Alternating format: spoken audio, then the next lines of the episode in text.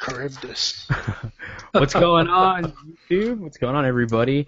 Uh, here we are. We're back live for you guys. Got the uh, T F L broadcast.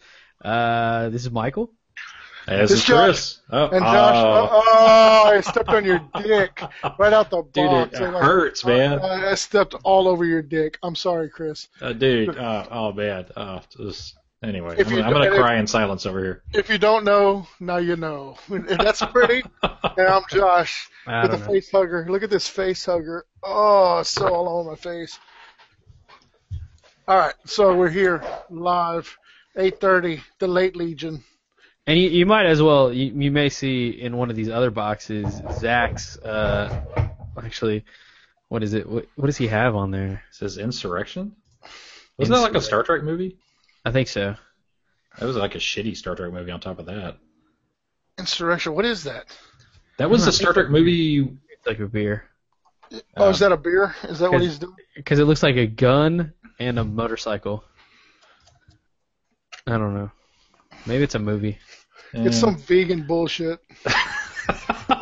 so, so did I miss the conversation where Zach was uh, inducted into the vegan...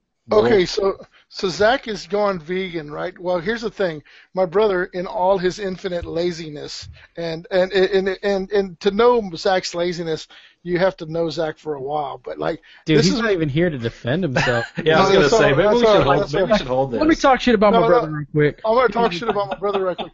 Okay, because like, here's the thing. My brother is so lazy. Like, he was like, give me the job with the least amount of responsibility. That's my brother. I mean, like, I mean, dude, he's a he's a fucking cop. How is that the least amount of responsibility? That's like to me, you, that's the most no amount idea. of responsibility. You have no idea. Okay, okay. So now, at one time, my brother was a cop here in Victoria, right? And and uh, and you know, as a rookie, you know, he went through the training program and all that. Now, I mean, he's a great cop. Don't get me wrong, he's a great cop. But the there's certain cop. jobs. There's certain jobs in the cop world that are more demanding than others, if you know what I mean, right? Like, so, are you talking about when you go undercover as a hooker? Yeah, yeah, like like that? like that. That he would he would he would excel at because he could just lay there and then let the humping, you know, or maybe like you know you know solicit solicit male prostitution in, in the in the bathrooms of the park. No, but here's the thing, like so one of the jobs that my brother uh, he comes up and he says, hey, uh, I'm uh, I'm going into traffic. And I was like, traffic, like a, you know, a, is that like a, a promotion? He's like, no, it's kind of a lateral move. And I was like, what do you mean lateral? Oh, here he is. he, he heard oh. your, it's like Candyman. He heard his name. He's like, what? So, so my Zach, brother, he's like spoiling your good name right now. No, I'm not. I, I am not. I am, I, talking about? I am not. I am not. I'm just talking about your lateral move into traffic when you were here in Victoria. You know, I mean, see, I was like, I was like, man, hey, great promotion, right? He's like, nah, it's kind of a lateral move, you know. So, uh, uh, uh you know, and, and and for my brother, it's great, you know. I mean, because there was a, you know, you don't have to. You know, have the shift work and the weird hours and stuff like that. It's kind of like an eight to five, you know. But my brother, you know, and this is what makes him such a great tactician in like Warhammer, because my brother will find the angle, you know, that's that's you know you see, you know that you see from you know that only certain people will see, because like some people will like you know, hey, you know, this is you know this is what I do, you know.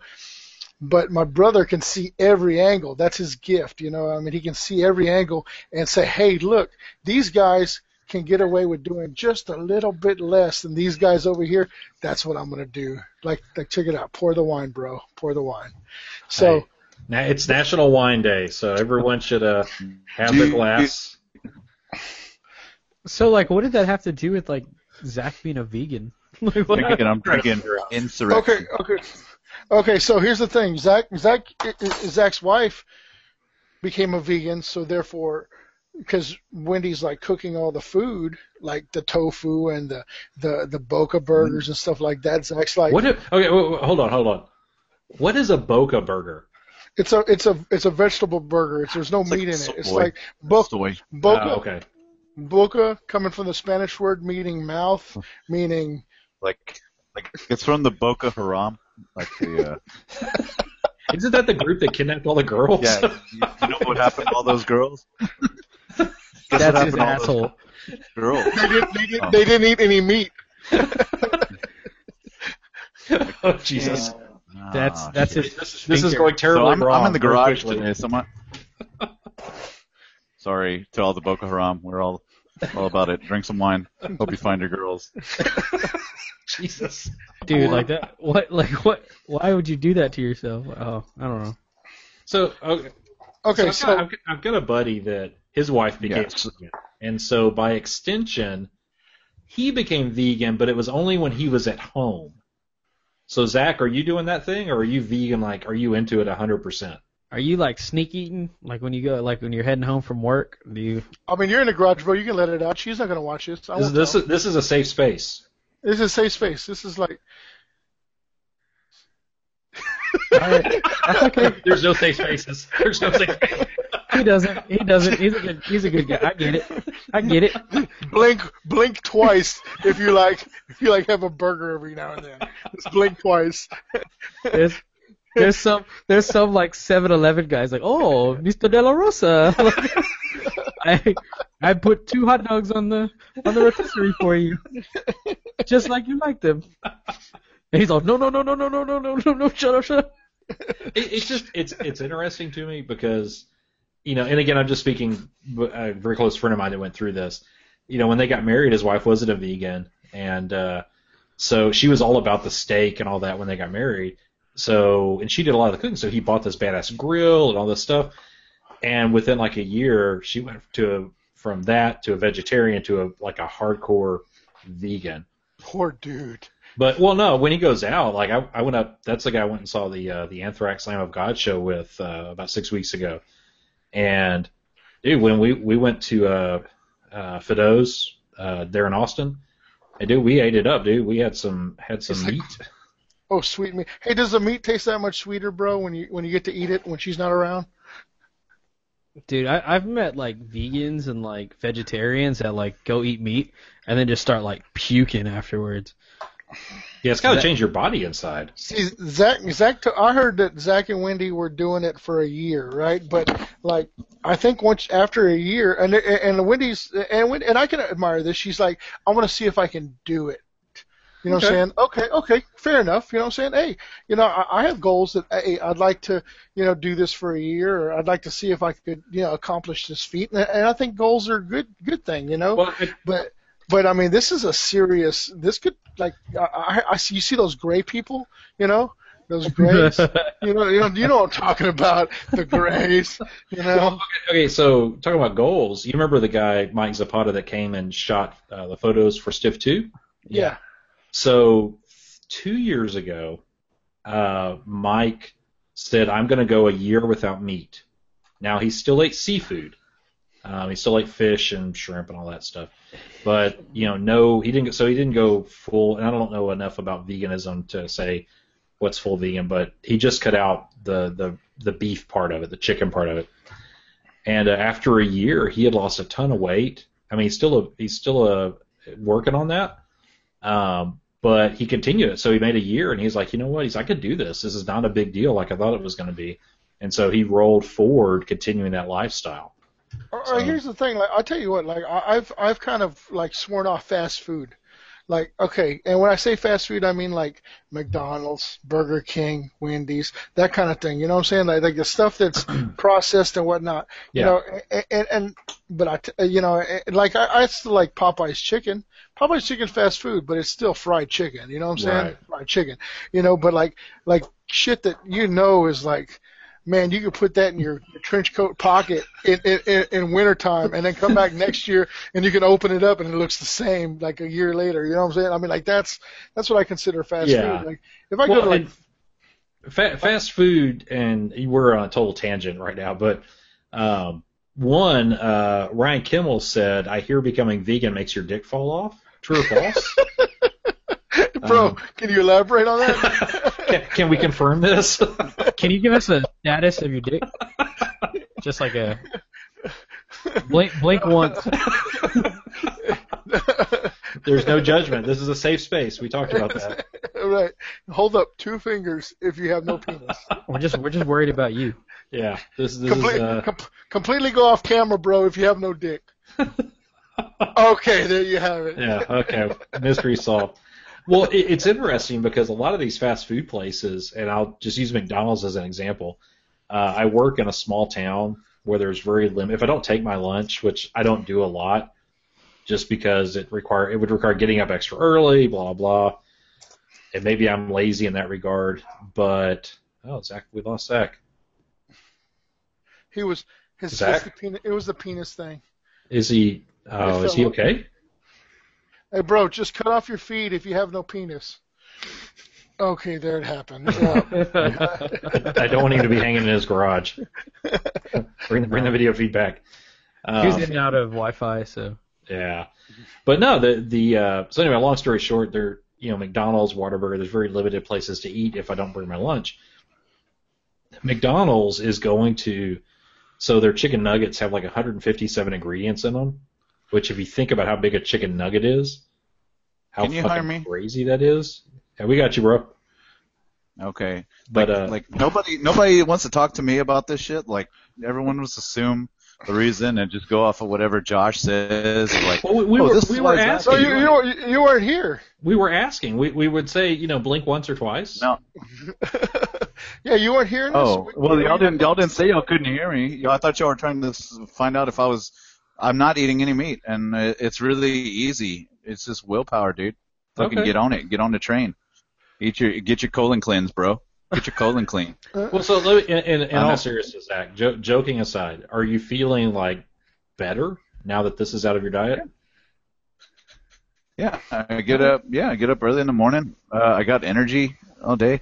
I mean, no wow. big deal, man. Really, have you ever, have you ever like, have you ever eaten anything? Like Josh. You just ate I'll that be... fucking, like, two-ton steak or whatever, two, two-pound two steak. It was freaking awesome. Old, you just ate the old ninety-sixer? Yeah, I did. Yeah. I did. It was fucking it was awesome. While, it was fucking awesome while you were eating it. But, like, you know, like, you get that that feeling, like, ten or fifteen minutes afterwards where you feel like I could have just eaten whatever just then, and I'd feel the same I did right now if I ate two pounds of chips or some something fucked up, put some no, potatoes. Man, I- Like I, I truly enjoy. Yeah, you talk steak. about, yeah, I know. Like you're the anomaly. You're the one that talks about the food they ate three days ago. Like, oh, how it was so good, and oh man, it was better. It was better coming out. Oh yeah. But oh yeah. But you know, I, I tell you what. Just to let you know, you know, since I stopped eating like the fast food, like I don't have like a, a perpetual state of diarrhea. Like I mean, my poo is coming out like a, you know, a little little harder than soft serve. So I'm, I'm kind of. This this is like men's health chat. It's uh hope you guys are taking notes out there. We made it, dude. We made it. Yeah. Probiotics, fucking. No, drink, that's some bullshit. Drink, drink your wine. Drink your wine. Yeah, how can you drink wine but not eat a steak?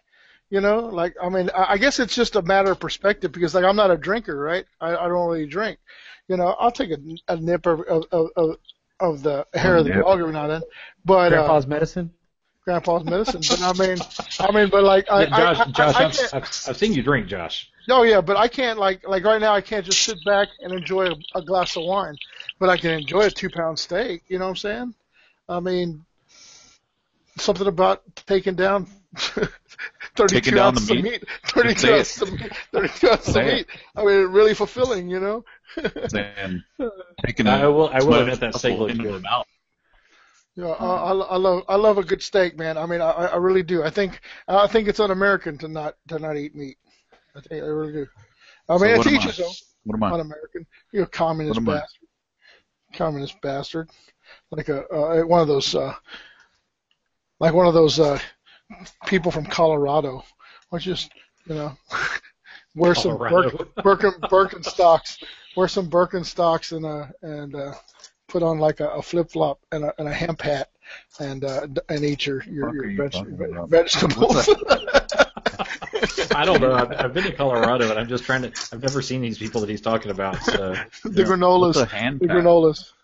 I don't know. Dude, I heard burka. It's uh, like Birkenstock. Yeah, Birkenstock. Like burka, burka like ISIS. Not a burka, not a Birkenstock. Like it's very un-American.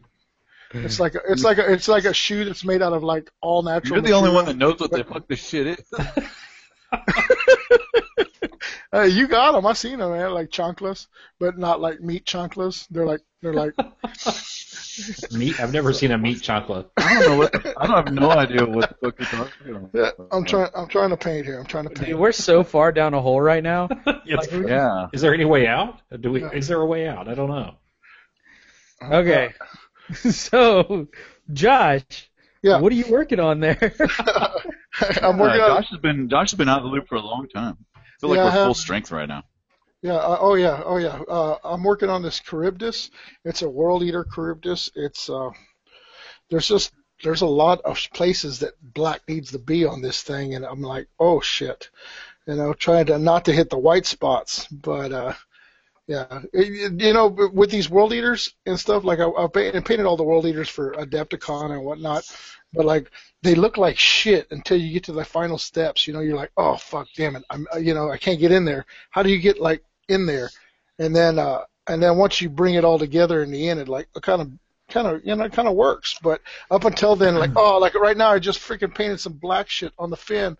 Like look at that. Like how? Do, what do you deal with that? You know, it's so, like so. So Josh, just imagine that happening, but it's happening after you've done like a three-layer process of blacks and reds to get the color, and then you put a black strip because you fumbled through it. Oh, that's a, that's the worst. But I mean, at least it's blacks and reds. You know what I'm saying? You can like blend that shit in, like dude. This is white. Like white no, says. You, you, know, you don't after after you put some ghost tint down on that shit. You don't blend like, that shit in. It's like eating a hot dog with a mustard dog in a white it suit. It all comes back to food. It all comes back to food. Hey, you know, I gotta be me. Josh, I would pay to see you work a white suit. Oh yeah, not after Labor Day, because that's not, you know. No, that's faux pas. That's a faux oh, pas. Dude, we got a few days. We got a few days left. That's Memorial, that's Memorial Day. Oh, Labor yeah, Day's right. on the other side. we're we're gonna we're gonna go to Adepticon next year. All of us wearing white suits. Oh yeah, oh yeah. People the whites. Like, what the fuck? I'm gonna come in to like. Are we gonna do the Harlem Shuffle? Yeah. We could. so so Josh, like you're you're just working on that uh, like have you worked on anything else since Adepticon besides that Charybdis in your hand? Man, I, I tell you what, right now I mean like I I, I I'm I'm suffering from a back injury. Uh, you know I, I have a lot going on at work, um, but um, yeah I I got a full a solar solar ox army put together, but huh? not even primed yet. Yeah yeah I do. It's pretty impressive. I kind of like want to, but but here's the thing, like we haven't. I want to get some games in, you know. I mean, we need to set up. You know, we've had so many events and whatnot going on, and and it seems like out of one into another, and then uh, you know uh, between that and my work schedule, I was like, shit, man, I just want to play, man. Who wants to play? You know, come on, let's get a game in. There we go. Yeah, show of hands. Play, play. Yeah, I mean. I want I want to play. I, I see all these games, and I'm watching these these podcasts and these battle reports and and stuff, on, and people like putting man that Iron Warriors Army that popped up on Facebook this week. Oh my God! Three grand. Yeah. Oh, the the, oh, the first that one. Okay. I want to I want to play that guy. Yeah, I want to I want to play. I just want to play. I mean I, I mean even more so than paint, and I love painting. But I want to play. Like I mean, I think we should get like a, a, a game with T F L, man. I think T F L should get together and play, play some games, man. That's funny. You should bring that up. Yeah, you just you you you've been out of the loop, I guess. Like, I have. Been Zach, out of Zach uh, drop some knowledge on him, Zach. Yeah. yeah well, I mean, it, it's in, it's in the works, but I mean, like I'm having like a like an invitational, real small, real intimate affair, just like for for us, uh, you know. As a reward for doing some, for working hard, we're gonna play. Uh, we're gonna play with each other. It's not gonna be just any other dudes. Uh, yeah. But no, but but I mean, like all you know, the Victoria guys, and we'll maybe maybe I, I add a couple of spots. Hopefully, hopefully, so uh, the guys around town, maybe Victoria, some maybe some of the new guys. So it's not we don't have to worry about lodging or anything like that. It can be real laid back, and we could just get some shit in, you know. You know, when you say dudes, and then, and then we can find the best of the we can find the best of the best, you know. The best of the, we haven't determined we haven't even determined that, you know. When you say dudes, it's not as sexy as when Pretty says dudes. Well, sorry, I have, I don't have a bunch of meat in my in my colon. Why is it? Got, why, why do we gotta go? Why, why, okay, so like, when is this? When is this? Everything. I, every time I say dudes, it sounds real feminine. It sounds like dudes. I sound like Fulgrim. Brother, Brothers, let's get together and play. We're gonna play up my shop. I just it, I'll bring the lube. Spankatron, Spankatron, we're gonna have T F L over. We can't go into that till Pretty gets off. Sorry. No. I mean, like. Oh shit. Uh, okay, so when is the invitational happening? Because I want a piece oh. of a piece of. Well, I mean, it's still like it's still real. Your, it's still real fluid, man. Ass. It's still real fluid. Like we can, I mean, it's. I, I hate to like talk on the on the webcast about it because it's, you know, people are gonna be like, hey, can I get in on that invitation? Where's my invite? You know, what's up? No love. You know, you know here's but, the thing. Uh, it's out I, there now. I think I think I think pretty. No, I think Mike, Monty said it best. Monty, I think it was you that said it best. If you got to ask to be T F L, you're not T F L. You know, and I got. And, and I tell you what, man, there there's people that came in and they came in hard. And uh, I mean, there's like, there's guys out there that torqued. Like fully torqued, Correct. yeah. And and and you know, you know, it's it's strange because it's like you come to these events and stuff, and you see these people, and and it's they're they're there, man. You know, hey, and uh, you know, if you don't know, now you know. You know what I'm saying? But uh, I, I'm ready to play some of these people. I want to play Gunner, man. I, I'm so I'm so uh, upset that I didn't get to play Gunner. You know. Blake, you know, I want to play Blake Jacob down so, in Corpus. So I, I think you know no, we're I gonna have we're, we're we're gonna have a few opportunities. You know, obviously we're talking about this invitational uh, no. in, in the next couple of months. Uh, What's going you know, on? The, no. What is, what is that, bro? I'm airbrushing. Oh, okay. Oh. Sound like okay. you're you're like Sorry. wrestling with a vacuum. He, he's vacuuming the garage. Oh. It's the thing I do in the garage. In my, we call it Zach's special time with the vacuum. So w- one of the things, Josh, and we talked about this a little bit today, and I know you're a little bit behind on the chat, yeah. but coming up in the next couple of weeks, we're so we're going to start doing battle reports again. Yes. Um, Fantastic. So kind of the the thing behind that is we're going to continue the Xana storyline. So okay. we just had Alamo, which we're going to talk about in a little bit, and we'll break that down for you guys.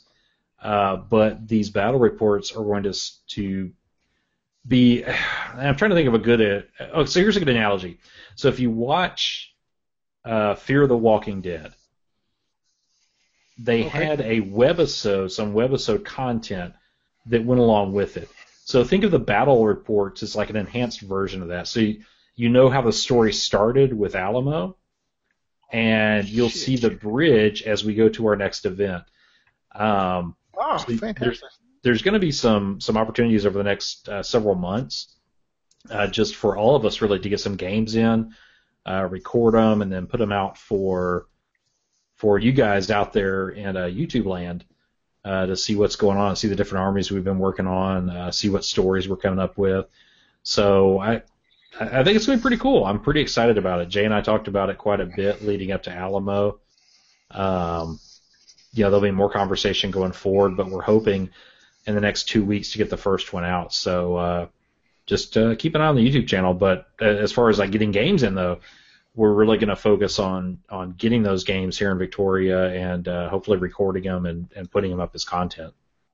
Yep. You know, I, I, one, one of the things, too, you know, I mean, I see a lot of people try to uh, to to meld like forty K into thirty K or come into thirty K thinking it's going to be like forty K, you know, and and and what I what I like best about thirty K is is the storyline, is the fluff, is it's not about winning or losing, it's about you know, you know, plan the plan the, the, the history. You know, right? You know I mean, and, and and I like the fact that you know you always keep us online with that pretty as far as like missions and uh, and and you know, hey, I'd love to see this battle. You know, and the and the guys we met at Adepticon like Ryan and stuff. You know, having that table. You know, here's the drop site massacre. You know, oh yeah, definitely. I mean, that's that's that's what I really you know. I mean, I've been listening to a lot of books. You know, thanks to thanks to a lot of our our, our uh, uh, you know our listeners and and and fellows uh, turning us on to audiobooks. But I mean, it's it's it's so much better when you're when you're commanding the army, you know, and you know, I have armies, like I said, I haven't even played yet, you know, or I'd like to see what the, what these world eaters can do, you know, um, not just what my tournament list did, you know. So. Well, and, and I, I think to your point, you know, we have been busy. We had Stiff two. Uh, that took up a lot of everybody, everybody that's here, plus the guys in T F L that aren't here on the on with us tonight. You know, that took up a lot of our time. Then we cycled directly from Stiff two to Adepticon. Yep. And then came back from Adepticon, and we cycled directly to Alamo thirty K. Yeah. So it's been solid from, honestly, for months. There's been stuff going on that's not uh, not our personal armies, not our personal battles, not the stories that we're trying to tell, which is fine because, you know, as, as a as a group, you know, we're trying to, to grow thirty K, trying to build that narrative mindset out there. So that's that's awesome, but I think this summer uh, you guys are going to see uh, T F L maybe kind of getting back to its roots a little bit. Yeah, yeah, that's what I want. Yeah, I'm, yeah, I'm excited. I'm root. excited about that. I want the root. You want the root? Yeah, I knew it. Yeah, it's a big nice, root. a nice meaty root. Yeah, yeah. It's a big solid root. Yeah, yeah, oh yeah. yeah. But um, yeah, it's uh, I, I'm excited about it. Like I said, we're we're we're going to be kicking it off, and we'll involve the Houston guys. And I know. Uh, Some of the guys have already reached out as far as wanting to do do some battles over there. Um, talking to Mike Gupton today, he's going to have some stuff going on in his shop. So how can we involve that? And it's it's going to be exciting next few months. You know, not not even talking about events, just talking about what's going on with our own battles, and then how can we record it for you guys to to get it out there. Yeah. Dude, probably probably like the most exciting thing to talk about, and this actually involves everybody listening. And everybody who will listen, uh, we've actually been talking with the, like, we have this, like, major, like, uh, secret podcast chat mem- like, in Facebook, oh. which is, like, like uh, I, Horus and uh, the Varangian, like, it, it, like, Northern Heresy, it's got everybody, right? Yeah. Age and, of Darkness. Age of Darkness. They're talking, and uh, uh, Season Initiative, they're talking about having a five hundred point worldwide escalation league. Like, start out five hundred points, get everybody in. You start a brand new army, five hundred points, you go in, and a worldwide escalation league, and that gets completely updated in each continent or country is mm-hmm. its own planet. Yeah. And so... That that's in the works. That might be like a full like summer campaign. It kind of like brings me back to the idea of like uh like what the Eye of Terror or the Armageddon campaign oh, was back when uh back when Games Workshop used to yeah do cool the thirteenth thirteenth Crusade yeah the yeah yeah that was yeah with Abaddon.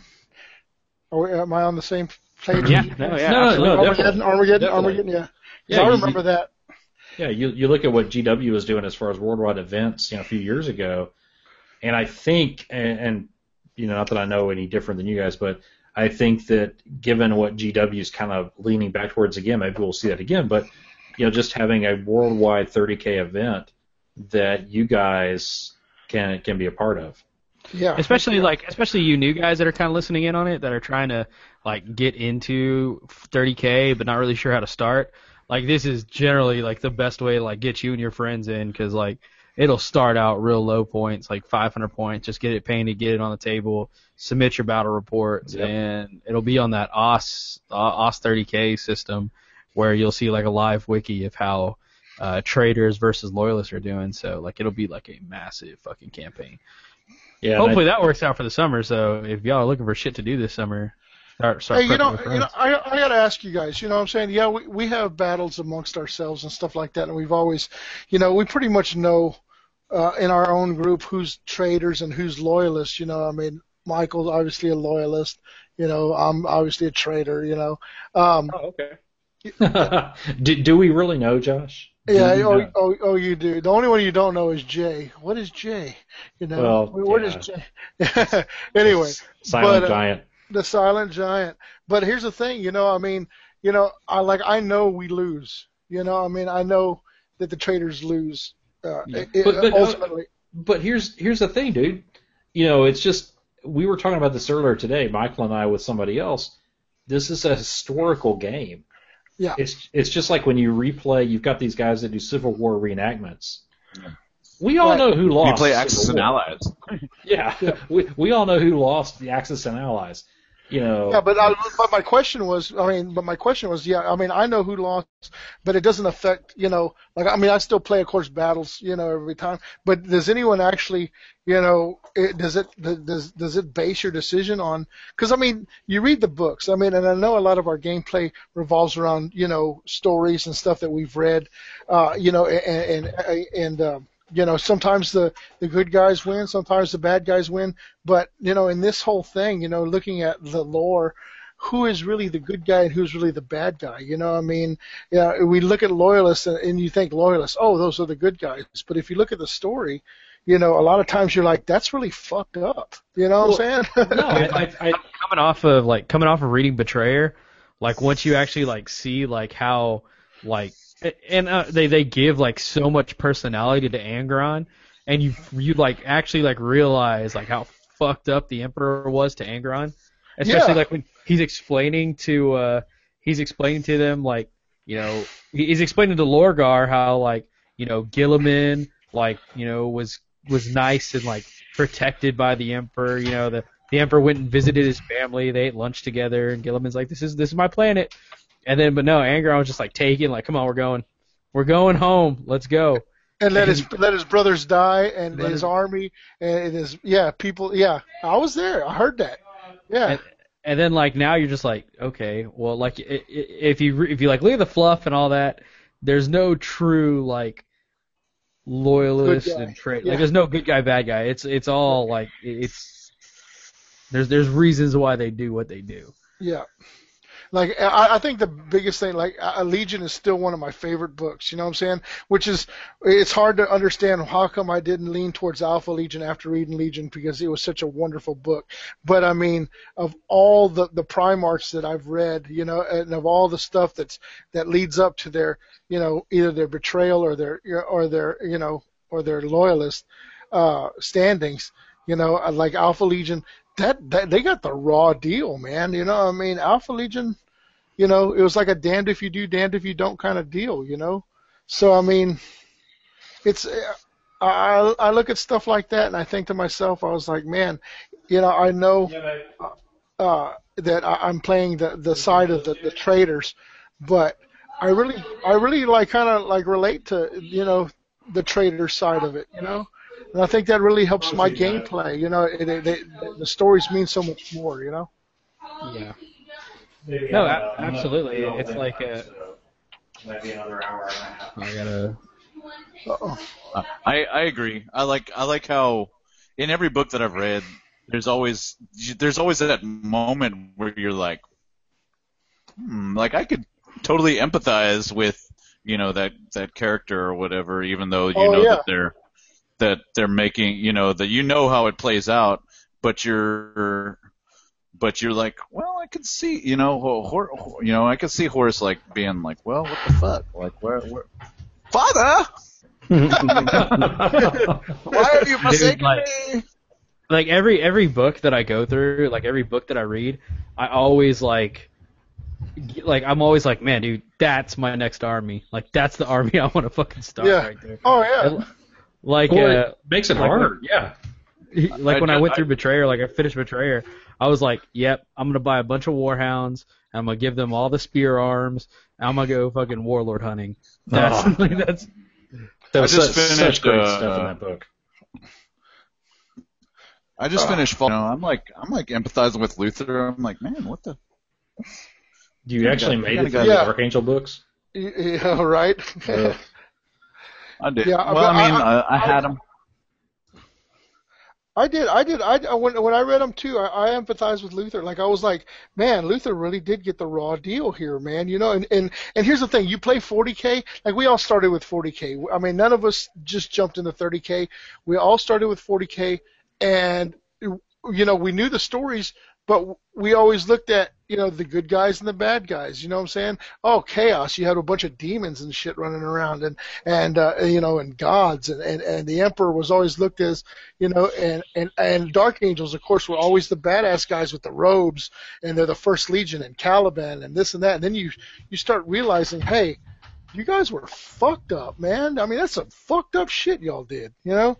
And, and, and now in thirty K, you know, and I think a lot of people that are coming into this, into thirty K, you know, yeah, for part of a, you know, some people come in because everyone in their town is going to thirty K, or the, the, you know, but I think a lot of the people that come into thirty K are, is because they want to play their heroes, or they want to play, you know, the, the, the, the, the, the the stories, you know. So well, I mean, I, I think I think you hit that last thing you just said. I, at least for me, you know, I read. I started playing forty K, but when I started playing forty K, I started reading the Horus Heresy books. And so to me, I'm playing forty K, and it's not. I'm not really feeling what I'm reading in the Heresy books. It's it was there was a disconnect there, and so when the opportunity finally came around, when book one dropped, uh, you know, I'm like, holy shit, this is awesome. You know, I can actually play what I've been reading, right. And then it just became more of that historical, you know, because you've got the historical context of the, you know, at that point you'd had a dozen novels, fifteen novels, something like that. You've got a whole historical context to build on, so. Oh, it definitely brings it to life, you know. I mean, I think, I think that's that's that's the, the the best thing for me, you know. I mean, I'd encourage anybody. If someone said, "Hey, Josh, where would you start with uh, building a thirty K army?" I said, "Read Horus Rising," you know. I mean, mm-hmm. uh, yeah, because, yeah, yeah. I, I mean, and I play orcs. I'm an orc player from forty K, you know, and, and I'm looking forward. Like I've been reading the uh, I Am Slaughter and the, and the and the orc series, you know, but. Uh, uh, You know, it, it's after, of course, the Heresy, and uh, you know, I'm looking forward to if we ever do an Ulanor or uh, uh, an Orc uh, campaign. You know, I'd love to play the the the Xenos in that in that, that respect. But I mean, when when I used to read forty K books, you know, you always read as you know, it was always the Space Marines against the Eldar, the Space mm-hmm. Marines against the, the Orcs, or or you know. Or that lone guardsman that really got shit on all the time. Or Fifteen like, hours. Yeah, yeah. Fifteen hours. Yeah. yeah. Oh yeah. But uh, yeah, this is this is this is so much more. I mean, uh, I really I, I really feel connected with the Primarchs I'm playing now. You know, because of the books. Yeah. Right on. Giggity. Gotcha. Gotcha. So, who else? Uh, Zach, what are you working on, man? Uh, actually, I'm kind of painting up some little bits for, for uh, like a flyer I'm working on. So I uh, I wanted to try out. I got this uh, A K Extreme Metal. Well, I've always wanted to kind of paint some of that stuff. So I'm like, so I painted up like metal. The Extreme Metal paints. I have not tried those by A K. Let uh, me see what you're they're doing. So I mean, yeah. Like this is like a like a piece of like gold thing. I just wanted to I just wanted to try it off for the color, but this is like a, a propeller. I saw like a gold, dude. Oh yeah. Are they going on your uh, I mean, your? Uh, it's kind of like I'm in my garage, so I don't have like perfect lighting and shit. And yeah, but is that, hey, hey. is that uh, is that for your uh, uh, Sons of Horus? Uh yeah, that yeah. It's just that, like the what? That gold's gonna, that gold's gonna look really good with your with that. That uh, your your your Sons of Horus uh, paint scheme, I think. You think? Yeah, I'm gonna. I just wanted to try it out, like uh, on something. Like I'm still just kind of playing around, learning as I go. Uh, you know, different colors and stuff, and I I, I wanted to experiment with different uh, metal colors uh, for future projects, and so I thought I'd just spray that down real quick. But I'm about to throw down some paint uh, on. On uh, this bad boy. Well, I, I've got a base coat, but I'm going to put down some some lighter Forge World paints, and uh, and yeah, probably going to hopefully knock that out or finish down the base coat for that today. Hey, any any uh, any plans for a new army or a new? Uh, uh, um, or just are you just uh, bolstering your forces? Uh, yeah, I got some I got some ideas going on. Uh, like different stuff has been kind of changing. I'd like to see. Uh, like uh, uh, some armies, uh, like on Battlescribe, before I do it, but uh, I'm going to make sure I get this done because I've got so much stuff on back, like on the back burner, like in my desk. So I want to knock some of that stuff out and actually have some options for my Sons of Horus. Uh, uh, that's nothing for this for this tournament uh, thing. The, just the T F L to find out who's the best of the best amongst us. But considering both of, all of us have multiple armies, I want it to be like a secret. Or yeah. I mean, I guess you could. But I mean, that way people people don't know where what kind of angle you're working. You can't prepare. So it's like you got to be balanced because you don't know who you're going to play, and you also don't know what kind of army they're going to they're going to take. So so you're, you're basically be, using the, you're basically using the Josh method of you have everything at your disposal and just pick and choose what you want to what you want to use. So they don't don't see uh, where you're coming from. uh, I know. I mean, I guess if that's the Josh method, I didn't know you patented that.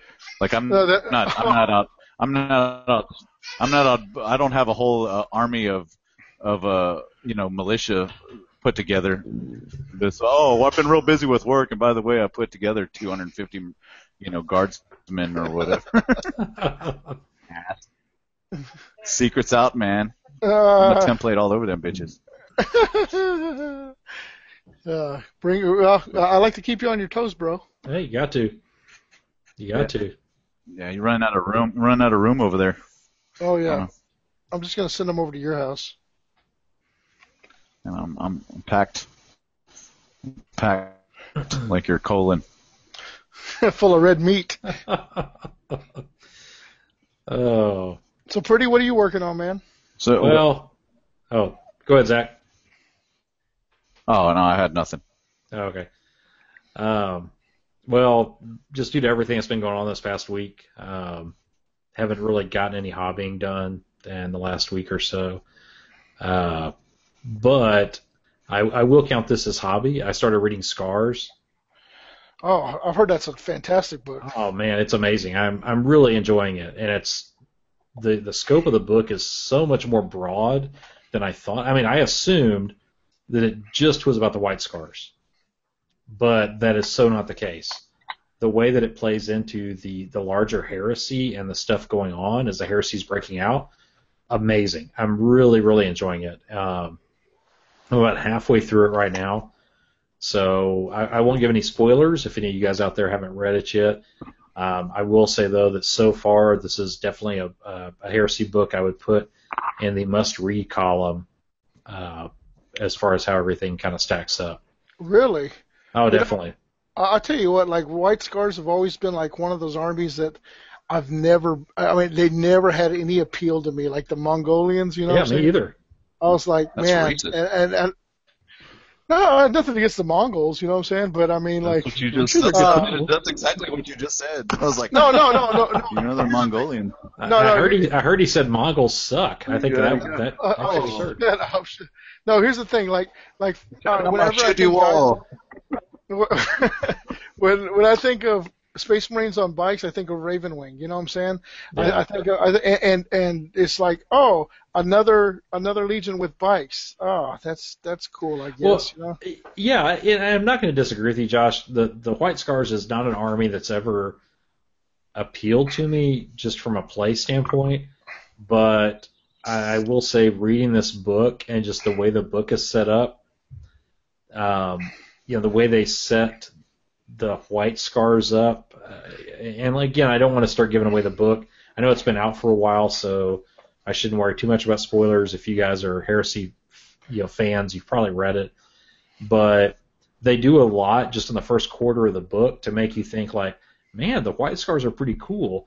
You know, I really, I, I I dig their background. I dig where they're coming from. Um, they they delve into why they, they do the things they do, and then they bring in Space Wolves and some other stuff. Oh, cool! So, I'll have to look.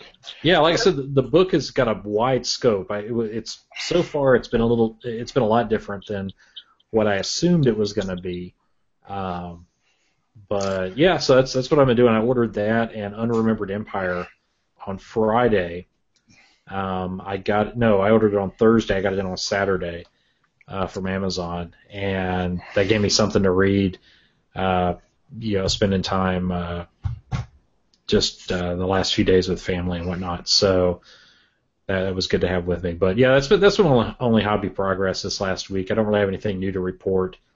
Um, I'm, I'm hoping this next week to uh, to get some more painting done on the Word Bearers. I'm I'm just fine tuning details and stuff like that. So that's kind of the next thing I want to knock out, just so when it's done, because I have some things I'm about to order, uh, just to fulfill the. Uh, I don't have a Lord of Lord of War spot filled for the army yet, so I've got got an idea based on some discussions we had uh, this past week.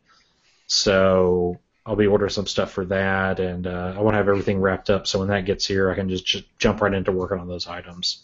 Hey, Pretty, is there any book out there that sympathizes with or empathizes with the word the word, word bearers?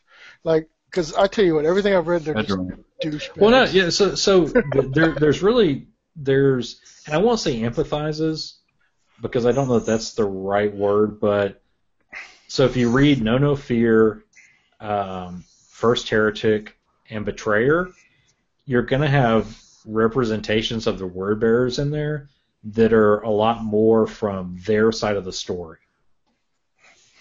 So, you know, they're the bad guys, they're the assholes. You know, it doesn't, that doesn't change.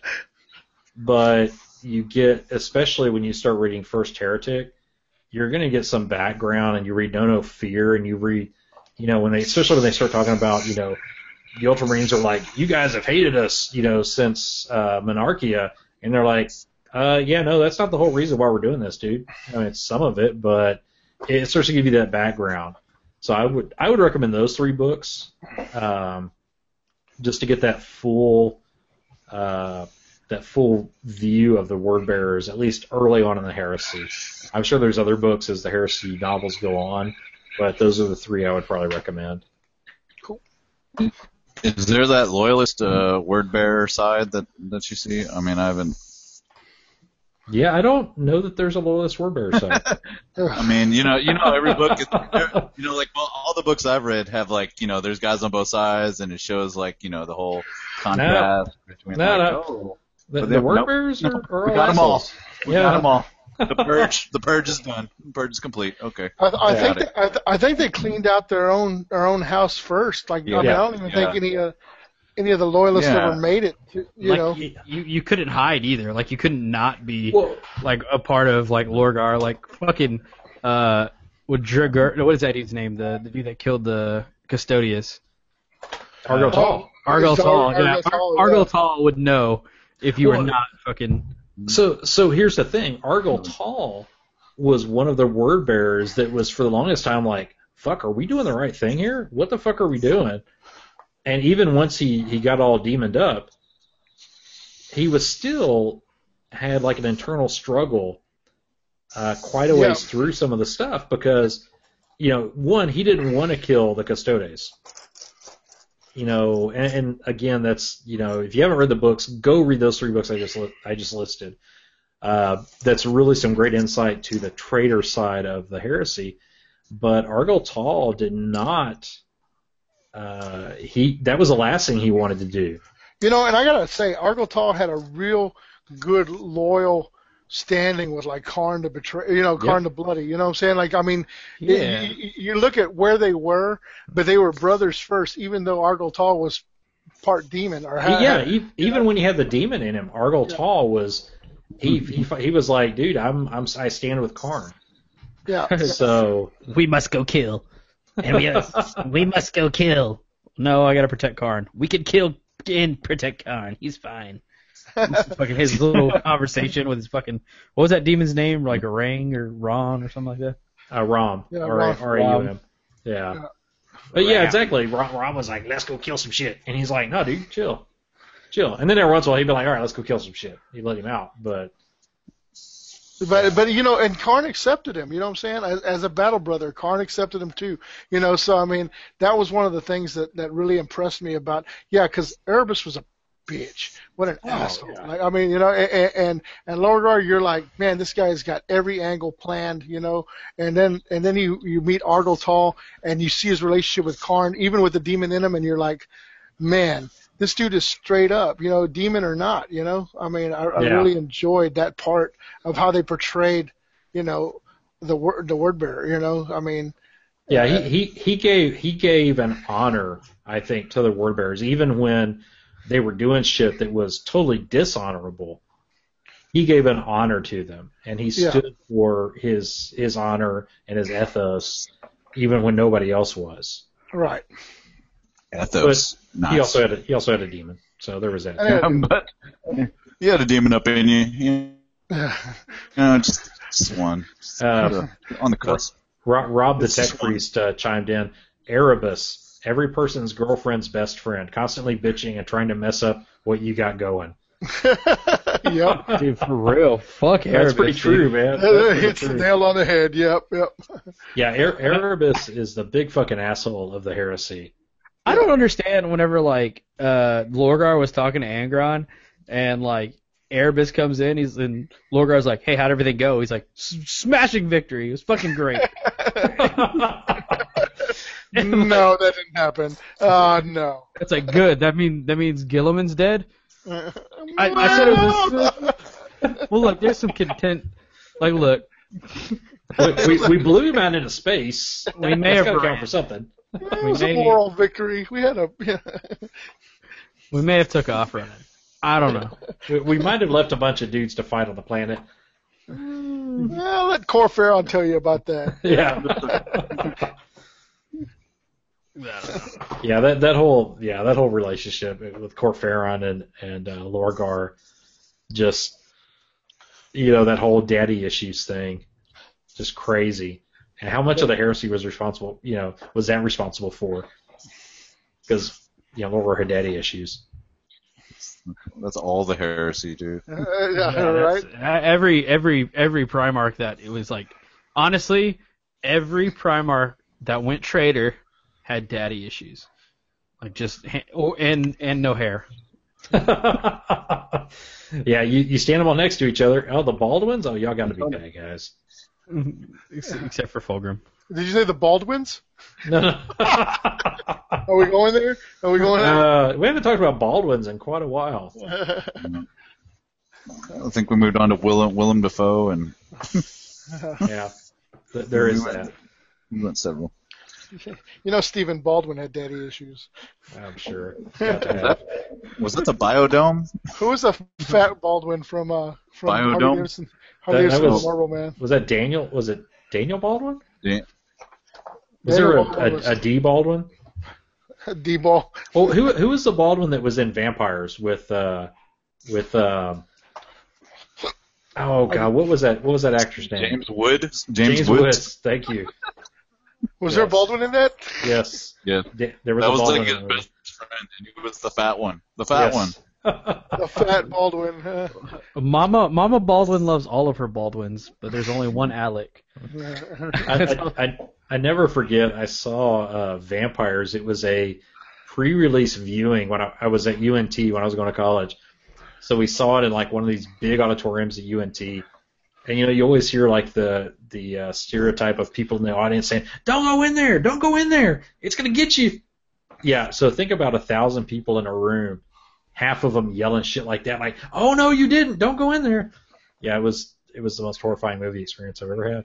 Uh, I'll tell you what, though, I think Vampire, in, Vampire, when in Vampires two, though, the best line of every movie, it was like, I've been watching this porno for thirty minutes and I ain't seen no ass fucking yet.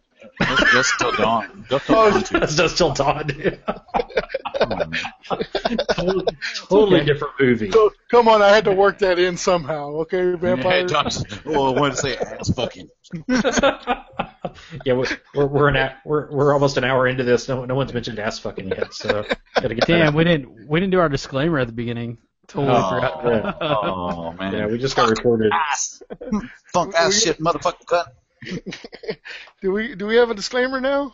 Uh, I think we, we tried last week. Well, everybody else is doing it, so I mean, somebody down the road probably said, "Hey, you guys, you guys, shit's like mature, mature audiences." I don't know. So, so the like, so the safe we don't want Zane's dad to come in and be like, "What the fuck are you listening to?" Did they say ass fucking? I don't know. He might sit down. He might be interested in that. He might sit down and listen to it. Right. Everybody knows Dust Till Dawn two. Yeah, it's like Roadhouse two. There was a Roadhouse two? I hope there wasn't a Roadhouse yeah. two.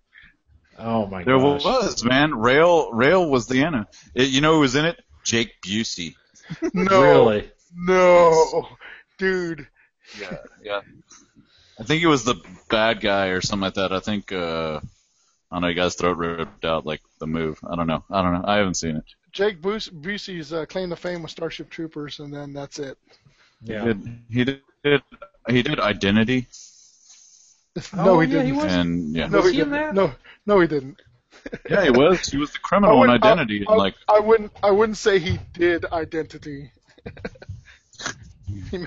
that, that movie, I remember seeing. This has been years ago. Yeah, he was in Identity. um, get, get back, get back. Get back. I know my. I know my Buseys. Yeah, I remember watching that back in the day when that came out. I was like, that's a badass flick. Um, I haven't watched in years though. Jake Busey. That's Jake it. Busey. Jake Busey for the win. All right. Okay. So back to. Uh, so what do you what do you what do you what are you painting on, bro? Charybdis. Charybdis. Yeah, I think we're I think we're up to Michael now. Oh, oh, sorry. Yeah. Uh, no, I'm just gonna let you guys down. Michael, uh, what you got? Dreadnought. Dreadnought. Dreadnought. Man, dude, Dreadnought. I was working on my Blood Angels. I've got all the Blood Angels that like. Need to be painted, painted. Yeah, yeah. Uh, speaking of secret armies, right? Like, uh, uh, yeah. Blood Angels. What? Oh, oh, you mean the you mean the armies that I've been talking about for the past like four webcasts yeah. and like three been, podcasts. Everybody knows. Everybody knows about the Blood Angels, All except right. for yeah. except for somebody here.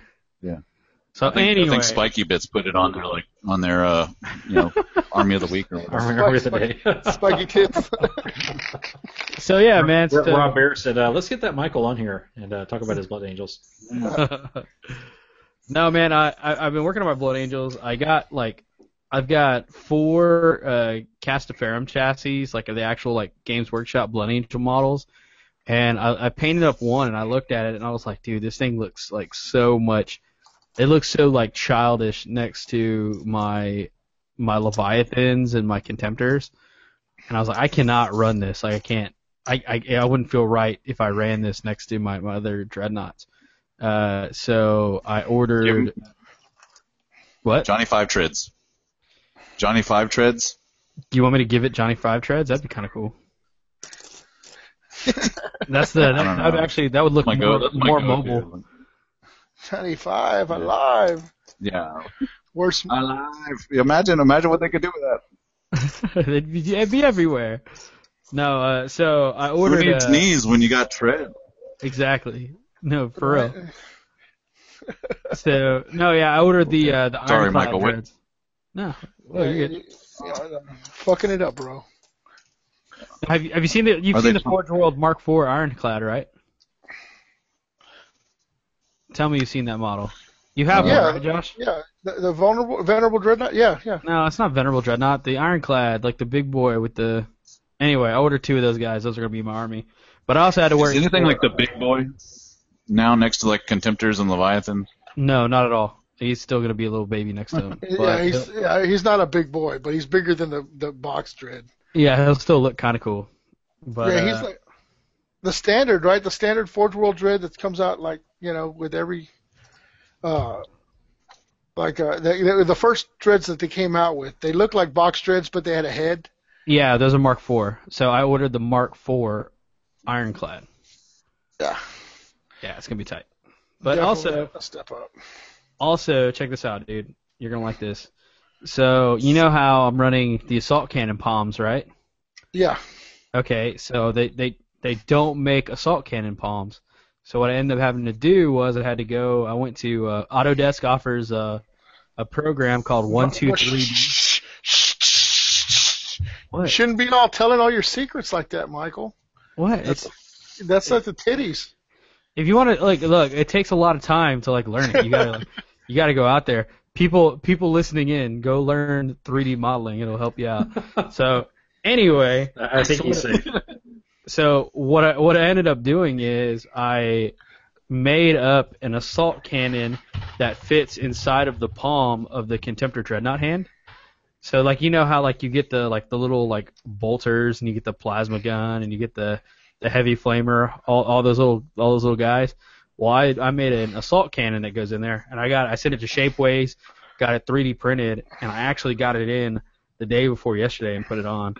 So let's see it. Let's see it. Check that out. Check. check I don't know. Hold on one second. I gotta see. Like how the, well. Picture up. Just put the put the computer picture up. Wow. There you go. See it? See it? Oh yeah. Oh, it's got it's got cat hair. So it's inside of his palm. We gotta drill the barrels out, but yeah, it doesn't go past his fingers, so he can still like crunch stuff. And that is that is that is thinking outside the box, right? Like the Blood Angels didn't have enough freaking rotor, I mean, autocannons to put on shit. And then it's I like, then I I took assault the, can. uh, the assault, assault cannon. cannon canister and uh, and put that in there. So coming so, yeah. soon to a web store near you. Yeah, so that's. It needs to it needs to be scaled down just a just a smidge, but besides that, man, it fits right in there. Just so gotta drill out the barrels. It's pretty so cool, man. So yeah, got that today. You send any Kimmel? Huh? No, I haven't sent any Kimmel. I had to get the prototype, and like this was the prototype, and it worked. So so money. Yeah, that's money, badass, dude. Money, that's money you got the, you got the, the think outside the box. Uh, Games Workshop should be hitting you up for royalties. Uh, you know. No, they're probably gonna shut me down. Like, they're gonna chapter house me. Yeah. Speaking of, speaking of, speaking of chapter house, hold on. While while I'm on this little tangent here, I found out that I found out today. You know, you know when you like order something and you think about it, like, hey, whatever, did I ever get that? I remembered I didn't get something from Chapter House, and it's been eight fucking months. Jesus. Jesus. And like every every couple months, I remember like I did today, and I send them an email or I call them. Or, I think I've called them like four times and nothing, dude. Like no, no email back, nothing. Like I emailed them again two days ago. Eight months. I just, dude, I just want my Land Raider kits, man. Yo, we could get a crew together and just drive up there. Right? Hell it's only, yeah! It's only Dallas. Is it in Dallas? Yeah. Oh, we can kick some doors in. Oh shit, yeah. yeah. I mean, it's it's not a lot of. Chapter House two two seven. You call us fucking clown shoes? Did you call us fucking clown shoes? Now, Chapter House, beware. T F L coming at you. Yeah. Send those Land Raider kits out. You don't want us coming down, breathing down your neck. We make shit yeah, happen. I, uh, I've been working on that, and I've also been working on a secret project. That Another project? That will be ready. Yeah, you, you know about it. All you guys know about it. Just okay. The internet. The internet doesn't know about it. The interwebs? The interwebs. It's just, I, feel, I, I feel like I need a secret project. Everyone's got a secret project. Inner machinations. Yeah, SpongeBob, if you only knew what was in, in my secret box. What, what's in the I'm, box? I'm an enigma wrapped around a puzzle inside a conundrum. There it is. Yeah. But between now and the next cast, right. I am going to come up with a secret project. Secret projects are pretty. Yeah. Secret projects are great, man, because if they don't pan out, you just change it to something stupid. Yeah, exactly. No, I, I see. I told too many people about it. I told I told too many of you guys. Like y'all keep me motivated. like I, I like I, I after version three of the secret project, I was like, fuck, dude, I'm done. Like no more. This is not gonna work. I'm like, no, wait, I can't. Nah, you, I told, you got it, bro. You people. will get it. You will get I, it. I'm one hundred percent sure. That version five, which should be in my doorstep this Friday, is the final hold version. The, do not hold the door. I'm not even going to hold the door. Hold the door. Hold the door. Hold the door. Dude, I'm, I'm, I'm going to start crying, guys. You hold the this. door. I, I wouldn't hold even. The door. Yeah, seriously, that's that was. Oh my gosh. Hold the door. I, when I saw that. And if I, I'm sorry, we're halfway through the week now. If you didn't watch Game of Thrones on Sunday, fuck you. I don't. I don't care at this point. Uh, leave now. No, leave, leave now. now. Hold the door. You know the the, me, the memes. Like Facebook have been all is over, already. Yeah, It's all over everywhere. But I so okay. So as somebody, I read the first book. There's a guy that that I know. He worked for a bookstore in in Huntsville in nineteen ninety-five, and they got the basically the bookstore draft copy of the first book in nineteen ninety-five, summer ninety-five. So I've been reading these books, I've you know, keeping up with the story faithfully for over twenty years at this point. And I've loved the H B O series. I've I've had a couple little faults with it, but nothing big. I've loved it overall. But I will admit, you know, the Red Wedding, I knew it was coming. Uh, so it wasn't as shocking. I remember when I read it in the books, I, I seriously had to put the book down. It was so so big in the books. But seeing what we saw Sunday night, that was the first. I, I, I had some tears in my eyes. I'm not gonna lie. That was a truly impactful moment for me as a Game of Thrones fan. Nobody nobody even asked Hodor if he wanted to be warged into. No, that, and I that's keep... what's that's what's so sad about it. That's why he had the whole seizure. He was trying to fight it. He's like, I don't want to be here. I don't want to be. Ah, ah, stabbed, getting stabbed. Let me go, Brad. Let me not hold this door anymore. Oh, it's nope. That's what's so sad. I mean, he was a normal dude. You're sitting there with, with young Ned Stark. He's basically contemporary, for lack of a better word, of, of young Ned Stark. And, you know, then now it all falls into place, and you're like, this dude would have had a regular life. Uh, here's the thing. Here's here's the thing that, that, that a lot of people don't realize, though, is like this guy had to live his whole life knowing how he was going to die. You know what I'm saying? I mean, like. But I don't that, think I don't think he did know. I think his brain was like just fucked up for the no, rest of his it's, life. It's he had seizure. It basically he stroked out, and I don't think he knew. Like they had that moment, and of course, you know, you've got the whole time loop. Which we could have whole conversations about that, but you know he had that moment when the warging and what they'd already told Bran, you can affect the past, you got to be careful and all that stuff, and it basically just fried him because it was so powerful, and and the instinct to to protect them and those commands were so powerful. It was uh, I don't know. I mean, it was a very kudos to the writers, and I know interviews have come out since then, whether it's true or not. Martin says, hey, this was my, my plan all along. You know, I, I jotted this down way back in the day that this was going to happen. Um, but regardless of, of whether it was Martin or whether it was the show writers, uh, dude, super powerful, super big props to those guys. Hey, so do you think that, like, like it wasn't in the book, right? It wasn't in the book, right? Pretty no, no. Th- this okay. this is not this. So basically, where we're at now in the the, the H B O series is not. They've left the books behind. Yeah, so, but but Hodor was in the book, right? Oh yeah, yeah. Hodor has okay. been in the book since day one. Okay, so so did you think that maybe he had an epiphany? Like he's sitting in the elevator one day, and then someone's running down the hall with a whole bunch of shit in their arms, and like, hey, hold the door, and it comes out Hodor, and he's like, oh, I know how I'm gonna off this dude. It it, it could be, man. I mean, it, it you know, with writers, it's it's hard to say where do you get, where do they get that inspiration from unless they just come out and say this. Uh, oh, Rob, oh, Rob Porter was saying too soon. Well, Rob, if you haven't seen the episode, I am so sorry, dude. Um, it just got spoiled for your shit. But uh, the elephant in the room, man. Elephant in the room. No, and it it could have been. I do. I will say that. As slow as, as George R. R. Martin writes, I, I do think that he's got a, a plan for most of this stuff. And so it doesn't surprise me if he says, hey, you know, the writers came to me and I said, this is what I'm going to do with Hodor, and they worked it in. That's awesome. I mean, that's that's like a long game with that character. Yeah. Yeah, you're talking five books with that character, and a character that honestly no one, I don't think anyone suspected he would have a pivotal role uh, with with what was going to go on. And, and yeah, yeah, Rob, Rob, I haven't healed emotionally yet either, so we're in this together. But I don't know. Big props, dude. I'm loving this season of Game of Thrones. It is knocking it out of the park. And uh, Neil McNeil said, have you heard the theory that Bran is actually the first Bran of the Stark line? Uh, I did read that online. That's something that's kind of been kind of kicked around a little bit for a while.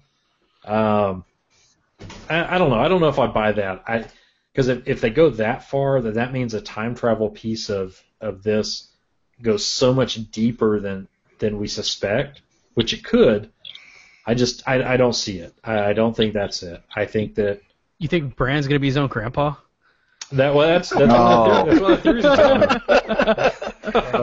Oh, he's gonna go Marty McFly. Yeah, yeah. He, there, there's like a horse and buggy, and, and he's got to pull this dude off his mom, his grandmother, and yeah.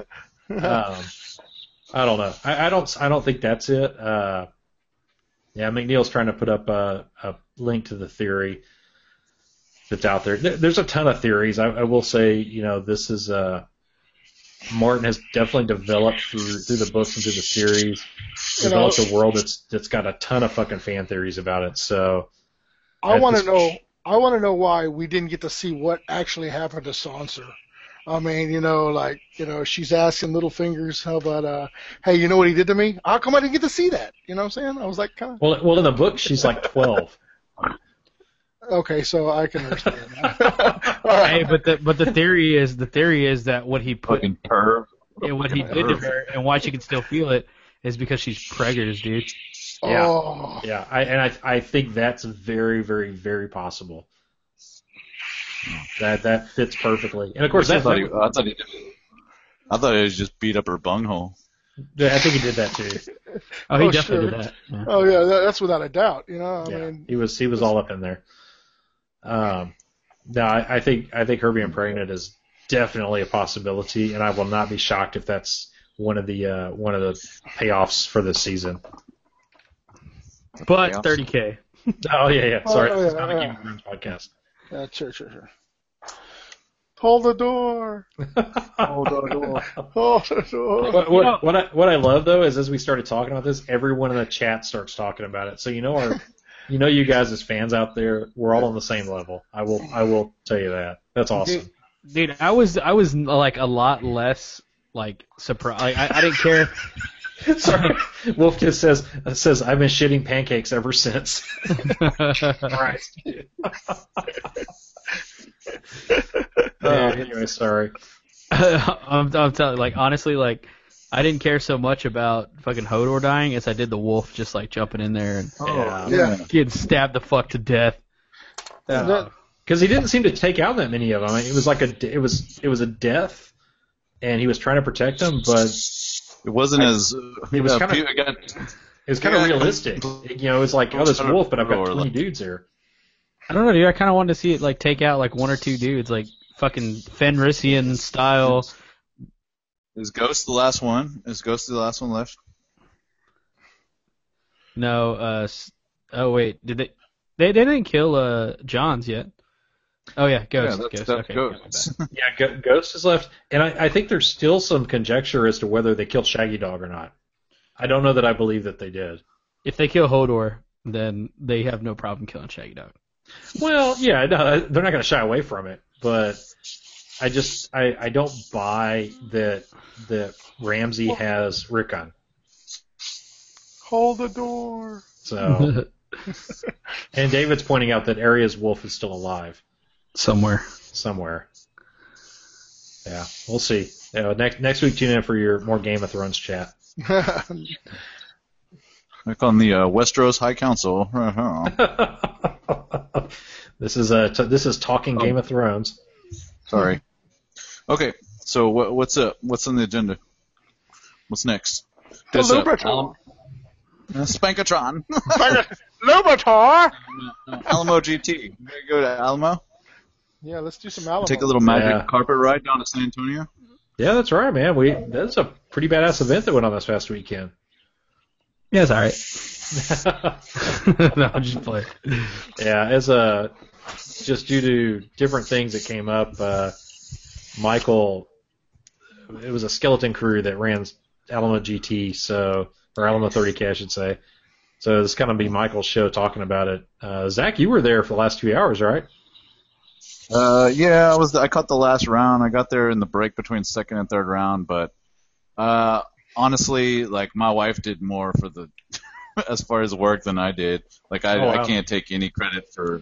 And yes, I did show up, so I went there, but they already had it kind of well in hand. They were already, you know, had their assignments and stuff, and there was nothing really I could do but just observe. But uh, kudos to, to Michael and Jay, and, and definitely Ryan Weber. Yep. You know, Weber, the, the web dog. Yeah, web dog. No, Murphy's Law hit the hit the hit the fan, and they fucking they fucking rose, adapted, and overcame. So, yes, fuck yeah. For show, for show, guys. Yeah, man. I mean, really, the the whole thing with the Alamo G T thirty K track, dude. For one, just the event itself was just like so well organized as a whole. Like, just like props to everybody over at uh, uh, Red Star, and uh, just everybody that put it on. It was just like such a badass event. Dude. There were so many tables there. I think it was like seventy-five people playing forty K, and then we had twenty-two people playing. Hey, Zach, mute yourself. Yeah, right. Turn that shit off, bro. Sorry. But uh, we blow had your, like uh, blow yourself. Yeah, it, it it was. I mean, it was just it was a badass event, dude. We had six tables. All of them had, you know, pretty pretty good terrain. Some sweet sweet uh, missions going on them. You know, it was kind of weird because the uh, you know, these guys come in, and you know, we've played so many events, and we've kind of seen like what our meta is, and we kind of went to Adepticon. We saw the meta over there. And the meta was like not at all what I was expecting to see there. Like, not from like a, a kind of looking at it from like a gamer standpoint, not so much an event organizer standpoint. Like, I saw so many fucking Typhons. I was like, what is I'm, like? Who takes like everybody took a Typhon in this game? I don't, oh shit! Well, really? The the Typhon is, if you look at it just from a stats standpoint, it's a pretty worthwhile Lord of War if you're going to take one. Two of them. Or two, yeah, or two. Yeah, dude, I mean, I, I saw so many Typhons being played, and I think maybe it could have been because at Stiff two, we offered uh, to take a little bit more for Lord of War, uh, so there was like a little bump in points that we gave. I think it was what we we did, what, two fifty for Stiff two? Oh, that Falchion. That Falchion. Yeah, the Falchion yeah. showed up, like, uh, but yeah, we, we, we gave a little bit of leeway so some bigger things could show up. But uh, this time around, it was a strict twenty-five percent, man. And, man, I saw it was Typhon City, dude. Typhon City, there was, like, a one orbital assault army that I saw. You know, like, oh, what, wow. At Adepticon, it was, like, everything was orbital assault. Like, yeah. you, you had it, everybody ran some sort of drop pod army to get there fast. And, and those were the top-tier armies at Adepticon. Uh, I saw I saw, I saw one of those. Uh, that was Gunners. Like, I saw Gunners... Uh, Uh, Sons of Horus, and he, he did pretty good. I don't know if it's because it was a two v two and they knew it was going to be a two v two, so they didn't want to be up in five thousand points guts with only twenty-five hundred points. So I don't, I don't know. Yeah, I, th- that may have played a, a bit into it. I know we had a discussion beforehand, you know, as far as letting people know, or is it going to be two v two or one v one, just for planning purposes. And I could see that if someone told me that, you know, you're going to be two v two, it's definitely going to affect my list. Oh yeah. Yeah, I would definitely take a Typhon if I knew there was going to be five thousand points on the other end of the table. Mm-hmm. Oh, yeah, you, what, you, you're no lack of targets, you know? Yeah, that Typhon does work. Mm-hmm. Oh, definitely. I have two myself. So, yeah, I, I saw I saw a bunch of that. I saw, man, there were so many good armies. I mean, just like the way people were playing. Uh, just, uh, you know, uh, Scott Unger, he won uh, Best Painted. Uh, but, you know, what was, it was his army? Not, Iron Hands. Nice. Snow Iron Hands, dude. Like, not even, like, he used the secret weapon miniatures, snow, so everything was, like, flat out, uh, like, crushed glass snow. And so it, was, it looked like this real, like, mushy snow. Like, he did such a good job on his display board. And all of his units had, uh, had that, that fake snow on it. And so it just looked like they had just got done, like, trudging through, like, ten miles of snow, which was, like, super cool of his army. Uh, But I mean, like, all of the armies were on point, dude. Like, there was no lack of good-looking armies there, and it wasn't an easy decision for Scott. But I mean, he he just gave it that little extra bit that, you know, that let him take know, it home. You know what? And and and have an army like a Raven Guard or an Iron Hands, which is primarily black, you know, really shine like that, you know, you really have to put into the base work because, mm-hmm. you know, I mean, like, I mean, looking at Michael's army, Michael's got a beautiful Raven Guard army, but unless you actually knew Michael and saw the work that went into it, where you can see the subtle shades of the blacks that, that he, he layers in there, you know, you really think from, you know, from five feet away, you can look at a black army and go, wow, you know, look, it's a primed army. But if you get close, you can, and you really need stuff like base aesthetics to bring that out, you know, to hear that a, an Iron Hands army, you know, really came out, you know, that, that I like hearing stuff like that because that means that, you know, he said, how can I take this black army and, and not do the bare minimum and really step up my game to, to, to show off, hey, I'm a painter, not just a, a player, you know? So I like that when it, when when stuff like that wins. Dude, it, it was it, he earned every bit of it though. Like it was such a such a such a good looking army, man. And like I said, it wasn't for a lack of good looking armies there. It, there was definitely some good looking armies that were there, and all of them had this like really pretty aesthetic to them. What's cool is, you know, I was looking at the, you know, because we had the painting rubric that you had to follow, and so you fought, this painting rubric was a three-color minimum, and then we had a painting scale that we were judging by as well. And so there were a few armies that were the three-color minimum that you could tell weren't completed, uh, but, you know, nobody came with, like, these, like, un, fully unpainted models. I think I saw one unpainted Lightning while we were there, but... I mean, you, you like it's so nice to know that you put all this work in, and you're gonna go play against a uh, an army that's also fully painted, dude. I was Hell looking yeah. at I was looking at the forty K track, and there was fucking like full armies that weren't painted on the table, like gray, full gray army. I was like, man, I was like, that would. What well, I I, th- I think that's a, and, and I don't want to make this a, a thirty K versus forty K thing, but I think when you get down to people playing thirty K, again, you've got. I'm not going to see more pride in your army, but there's much more focus put on rather than, hey, I just want to put these models together to beat face on the table, much more focus put onto the basing, put onto, you know, like talking about Scott Unger, that crushed glass. I mean, that's some stuff to work with. You know, what are you doing to make your army stand out? And I think thirty K, you're much more likely to see those types of things done. Yeah. Oh yeah, especially if you're paying, shelling out the cash for a miniature, you know.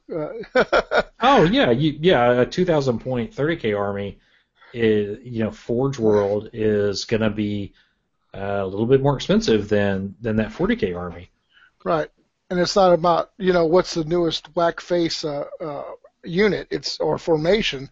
It's more about, hey, you know, this is what I'm playing, you know, and and, and I paid for these models, you know. But yeah. I, but I think it's also I think even more so than the cost involved. I just think it's a pride thing. I think sure. people don't want to show up to a thirty K event where it is it's about the story, it's about the, the history of your legion or your force, and be like, well, here's a bunch of gray, you know, resin, or here's a bunch of primer resin.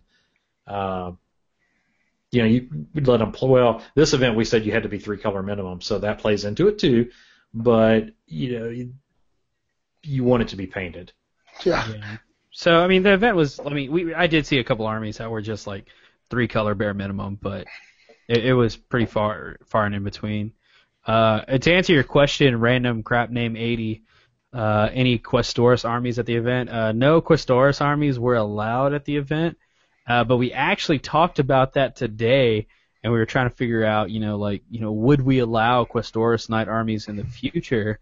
And honestly, we kind of we kind of sat down like, you know, I don't have a problem playing Questorius Knight. Hell no. Like I, I you know, if if uh, I think in, in future events, uh, the, our primer was kind of based off of our Stiff two primer, and a little bit of a new things were added in there. Uh, so we just didn't have the Questorius Knights. We we did we disallowed it.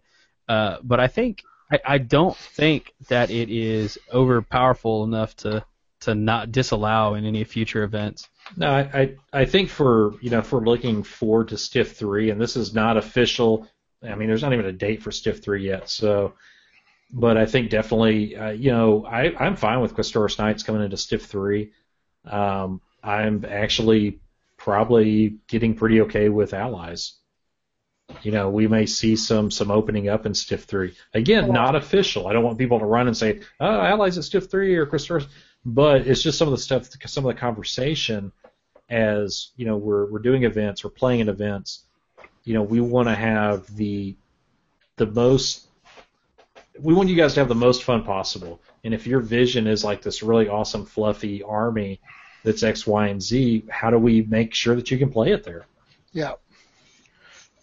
So. Especially, especially with us expanding into multiple armies each, you know, uh, I think, uh, you know, I'd like to, I'd like to, to play test a couple of allies, allies-based armies, you know, but I mean, even some of your, your, uh, uh, your, you have your um, rights of war, penis. you know, penis, penis. no, your, your rights of war, you know, which allow you to, to take like a militia-based, uh, you know, ally or you know, militia-based, uh, you know.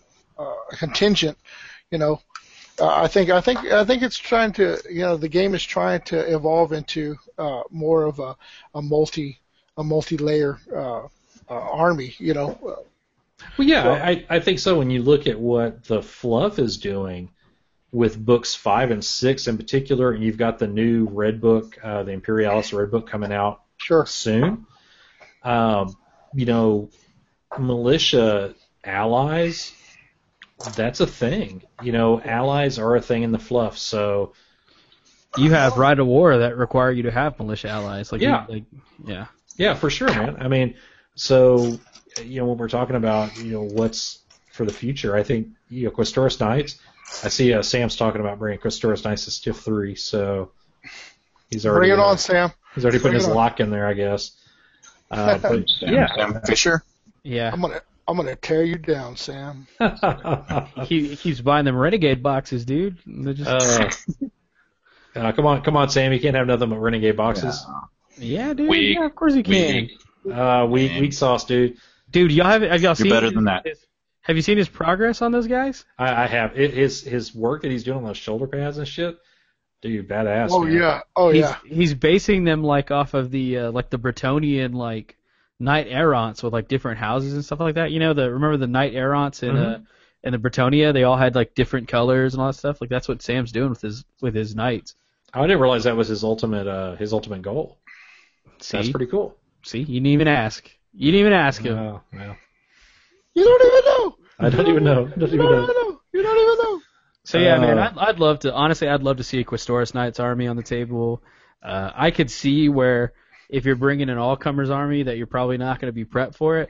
But then again, if you know that there's a possibility of it, I mean, the, the way that all of our events have been run so far is we let the warlords, uh, we, we we let the warlords choose where they deploy armies. Right. So you could honestly run a list that is nothing but night killing and tell your warlord, hey, put me next to those knights, put me against those knights. That's what oh, I'm yeah. good at. Oh, yeah, Sam, don't don't cry when my solar ox takes down your knights, okay? I just want to let you know. Well, well my, just, re- just, just remember, Josh, by that point, your solar ox may be standing in line to throw uh, meltabombs at him. So Yeah, yeah there, may, there may be a line for meltabombing. Yeah. yeah. Just keep that in mind. Yeah, yeah, it's coming. It's coming. Dude, we were, we were actually yeah. talking about it in the in the uh, the podcast chat today. We were like, I was telling them, I was like, dude, if there was like, you could make like a militia army that's like, fucking night hunters, like giant hunters, like with these like grapple fucking weapons and shit like that to like bring him, bring him down, bring him down, like and like just like one like a big curly mustache. You get the the Scion model. He's like your leader. He's like good, yes, take him down. oh, that would so be so fucking sweet. That would be sick. David said, "I'd go if you go allow Primarch's Chosen right of war. No, no Primarch's Chosen, dude."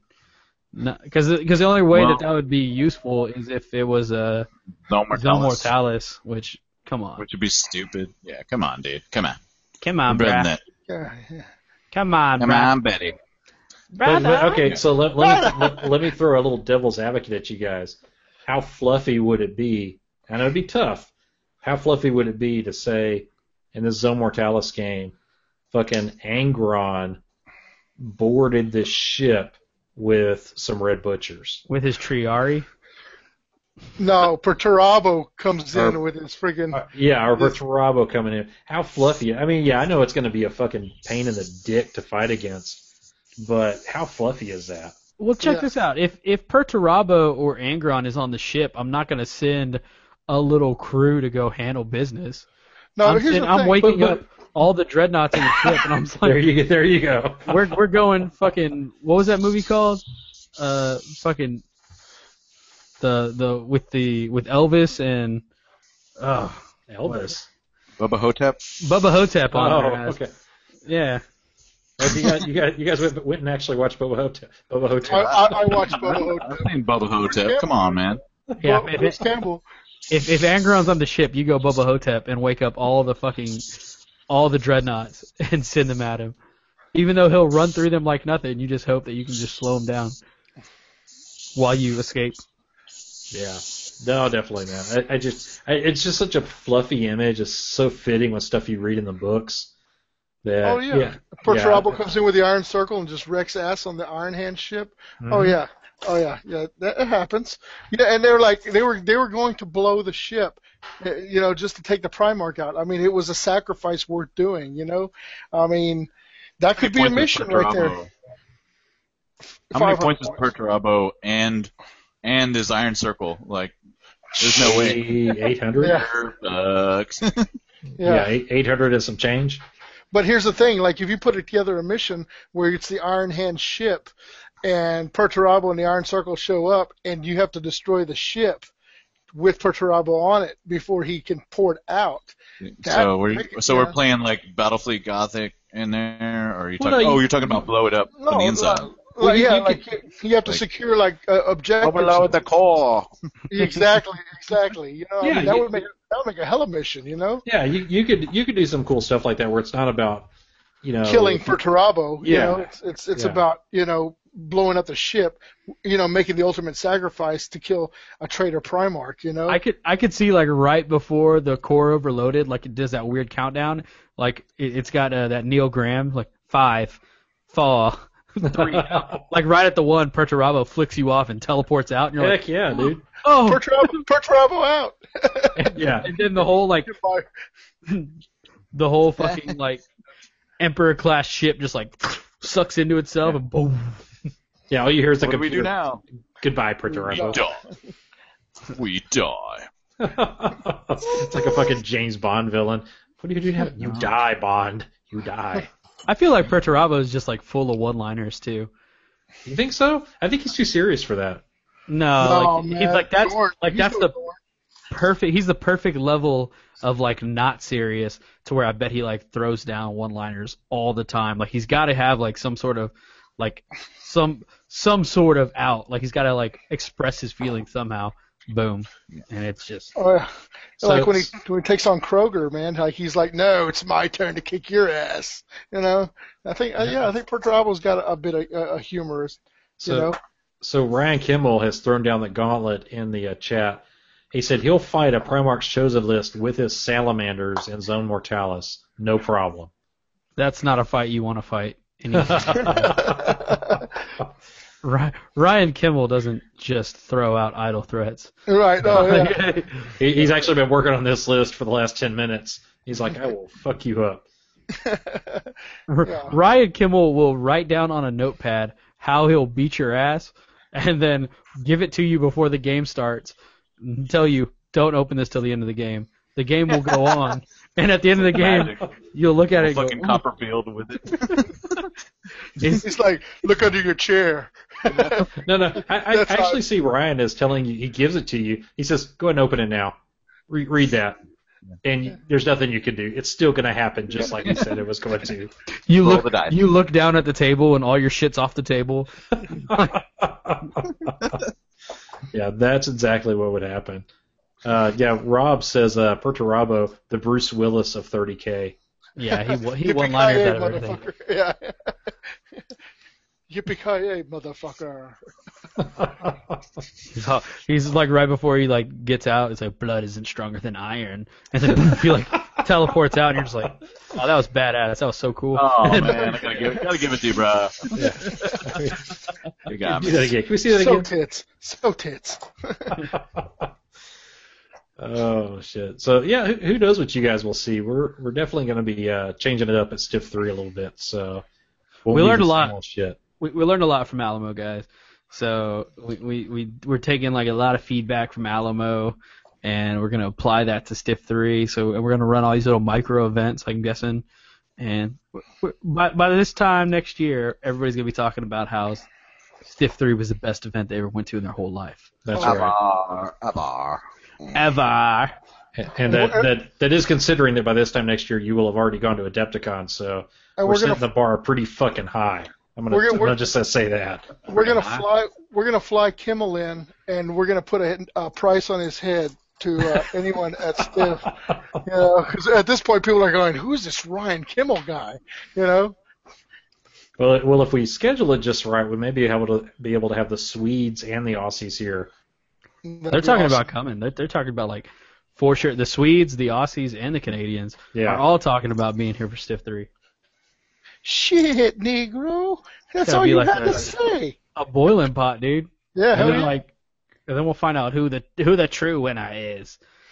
Global heresy, my friends. Global fucking heresy. Iowa Horse guys are gonna come over and just like fucking bend us over. Like, oh, this is yeah. Yeah, Tim's gonna be like, this is how we do it in Australia, but with an Australian accent. So. Yeah. Get, uh, get back, back. Get back. It's our best Australian accent. Yeah. That's all I got. That's all I we got. Suck. What are you What are you doing? What are you doing using your apothecary? That's strength ten, Abby. Strength ten, Abby. I don't even know what that means. Hey, Tim, Tim, I know you're listening to this right now. Just uh, you have full permission to have any Texas accent you want. Oh yeah, bring it on. Yeah. Bring it on, like bring try, on, it, Walker, try it out. Yeah. Who knows, you might like Walker, it. Walker, Texas Ranger. Yeah. You might like it. You know what what'll happen is after round one we'll bring in a Squatch and uh, he'll be thrown off his game. Yeah. Yeah, I already told you this morning we had all sorts of Squatch and alien talk. And I said, you see you get all that shit here in Texas, so we're gonna bring you down to Texas and expose you to all of it. So the goat the, uh, Josh you should tell them. You know, we found out just recently. Josh had this contest uh, for one of for a free cup, uh, I guess for a cup from Grimm Brothers Coatings. Uh-huh. And one of the things that he was supposed to find in the scavenger hunt to to post a picture with online to win was Vegemite, and, uh, which which is everybody as everybody knows because I'm sure you're all big Men at Work fans. You know they. It's a, who isn't? Who isn't Zach? Who isn't? Uh, oh yeah. Yeah. Yeah. Hey, we've seen him in concert, man. We saw Men at Work in concert. Yeah, hell yeah. Tonight. No shit. Yep. Yeah, yeah, in Corpus. In Corpus I yeah, think, yeah, it was in Corpus. That I... Remember they had that. Remember they had that guy playing the Josh, saxophone, was, like, playing it, the saxophone with a vein in his head, looked like he was going to explode. He had, he had like, he had like this ponytail, and it was like a five head into a ponytail. Oh yeah. And like it was, it was coming out like Ernie McCracken from from Kingpin. Like, dude, like, and, like and all way up. It was like, like it was, as the show it was like, as the show went on, it was like. We're about to witness. We're about to witness uh, a, a pulmonary embolism or whatever. Uh, some kind of heart attack was about to happen on stage. This guy was going at it, sweating his ass off. Ernie McCracken hair, full effect, going oh, off yeah. on the saxophone. Was, was he shirtless like the guy from Lost Boys? No, no. Uh, yeah, you know, he was doing the, doing the pelvic thrust. He was making the same gyrating motion. However, he was. That's what I'm envisioning. He was not shirtless. I mean, this guy he probably weighed yeah. like eighty-five pounds, soaking wet. Yeah, but like uh, eight, and eighty-five years old as well. I think. Oh yeah, oh yeah. His I mean, last hurrah. I don't know how he didn't just like bust into like an embolism or some shit like on stage because he was oh. wailing on that so, sax. So yeah, I like every so concert y'all go to has like some like odd story that comes out of it. Oh yeah, yeah. Let's talk oh, yeah. about oh, yeah. Lollapalooza in nineteen ninety-seven.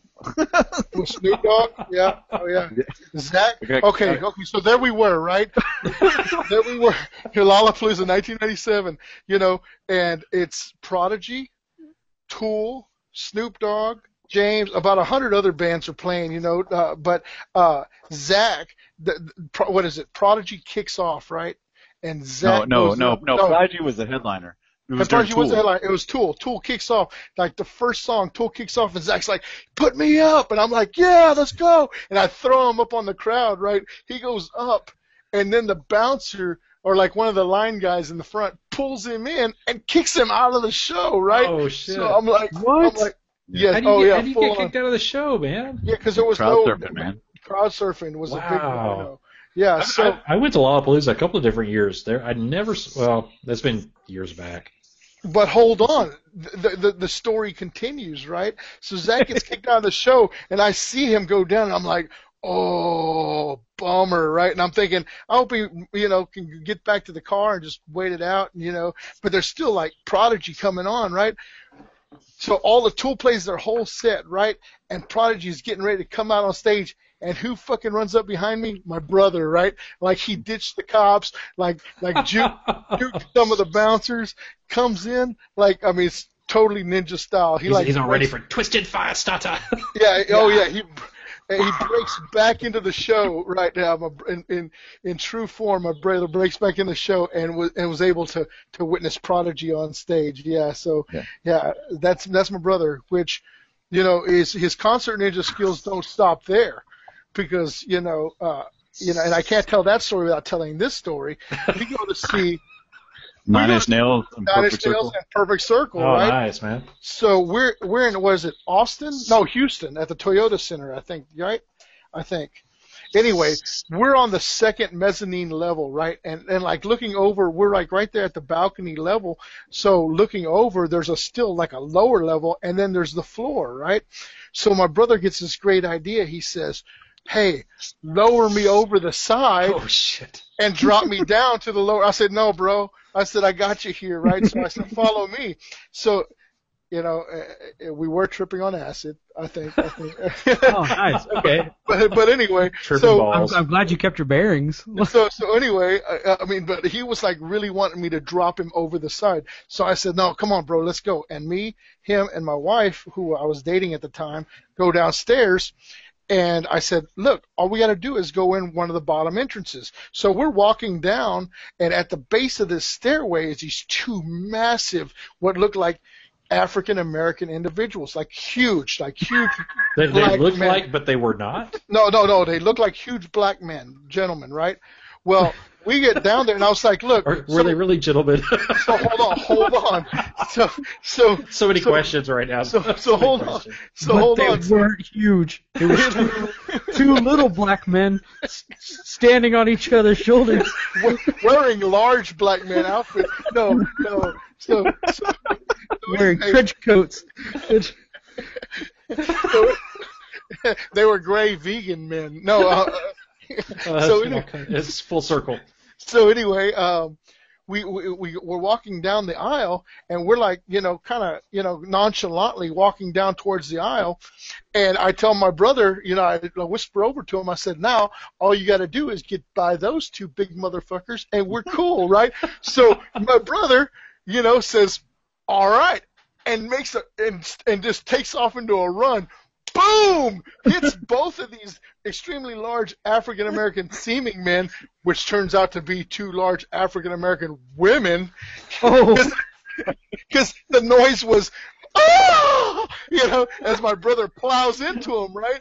So I look at him, and I'm, I see him go. So I'm like, screw it. So he, one of them's got my brother by the leg, and I, and I like, like run through the guy, or woman, you know, and knock him off my brother. My brother takes off. My wife, dumbfounded by this whole ordeal, is standing there looking at us like just maul over these two black African-American women. And and and of course, we run through the crowd. We're down on the floor, and we look up. We t- we pull off our shirts, you know, so we can like blend into the crowd, and we're like maybe, man, we're within sweating distance of Trent Reznor. I mean, Trent like Reznor. he was. He was right there. Like, I mean, it was it was like bam, you know, through the crowd, through the the bouncers, down to the floor, all the way to the front of the stage, and bam, we were able to enjoy Nine Inch Nails in full force, yeah. face to face with old Trump. For, for, yeah. Nice. Yeah. For for one and a half songs. it was like it like it like ended it like ended like right. yeah, y'all get down there. He's uh, like, "Thank you, Houston. Good night." Like, and you're like, you. "Oh, wait a yeah. second." Oh. Dude. We shouldn't have waited till closer or whatever to do it. Well, my brother didn't have the great idea until the very end of the show. So, but at least I didn't drop him off the mezzanine, you know. So yeah, that's I've, I've been to Toyota Center. That's a little bit of a drop from the uh, mezzanine to the floor yeah. below. Oh yeah, yeah I mean, I, it, was, it was it was it was it was definitely a, a drop, and, and my brother was waiting to do it, you know. Thank God one of us had our wits about us. I was uh I was actually at the uh, Toyota Center during Warp Tour. That's back when I was doing uh, all the concert photography. I want to say this was Warp Tour like two thousand ten, and they closed off the inner, like they kept the uh, the stadium open, except the interior of the stadium, the very bottom, and then you know you have that stage right there. They had that closed off. They had bouncers blocking everybody from coming in because it was out uh, like up to capacity to where they couldn't have any more people at the bottom part, but they could still have people in the actual stadium. Well, this kid goes to the uh, the second tier, and like he's standing on the second tier, and he's like telling people like, "Hey, hey, catch me!" And it's like it's Motion City soundtrack. It's not like something like some incredible fucking band he's got to get to. Like it's it's like Motion City, and dude, all I remember is like I said it like kind of louder than I should have. I was like, "Do it, do it." And then, like, like two two people heard me and they're like, "Do it!" And then like it just like like six people like, "Do it!" And I was like, "Oh my god, what have I started?" Dude, this kid jumps from that second fucking tier like down into the crowd, expecting him to catch him, and they open up this hole. Oh, and he's just like, no, boom, just like flat on both of his legs. Like, dude, both of his legs are just fucked. They stop the show. They bring the fucking medics in there. This kid is just screaming. Like, his legs are all fucked up, like, all over the place. He's, he's like, in a wheelchair now. Thank you, Michael. Yes! All, That's how concerts, all concerts should be like that. Who loves you and who do you love? Somebody break their legs. Dude, oh, man. It, I remember that shit. Dude, that, that second that tier. That could have been you, bro. That could, that could have been you, bro. That could have been you. Oh, man. Why'd you stop me? Do it. Why'd you stop me? You could have had some been legendary. You Dude, you knocking over those two big African American women Dude, that is was nuts. legendary. I mean, it was it was African American, like this is Condoleezza Rice or something. You know? uh, you know, I've already I, I've already said ass fucking. You know, what do you expect? uh, you know, I, I will say I've I've to my knowledge, I don't think I've ever done anything stupid at a concert. I've seen plenty of stupid shit, but I don't think I've ever done anything that that stupid.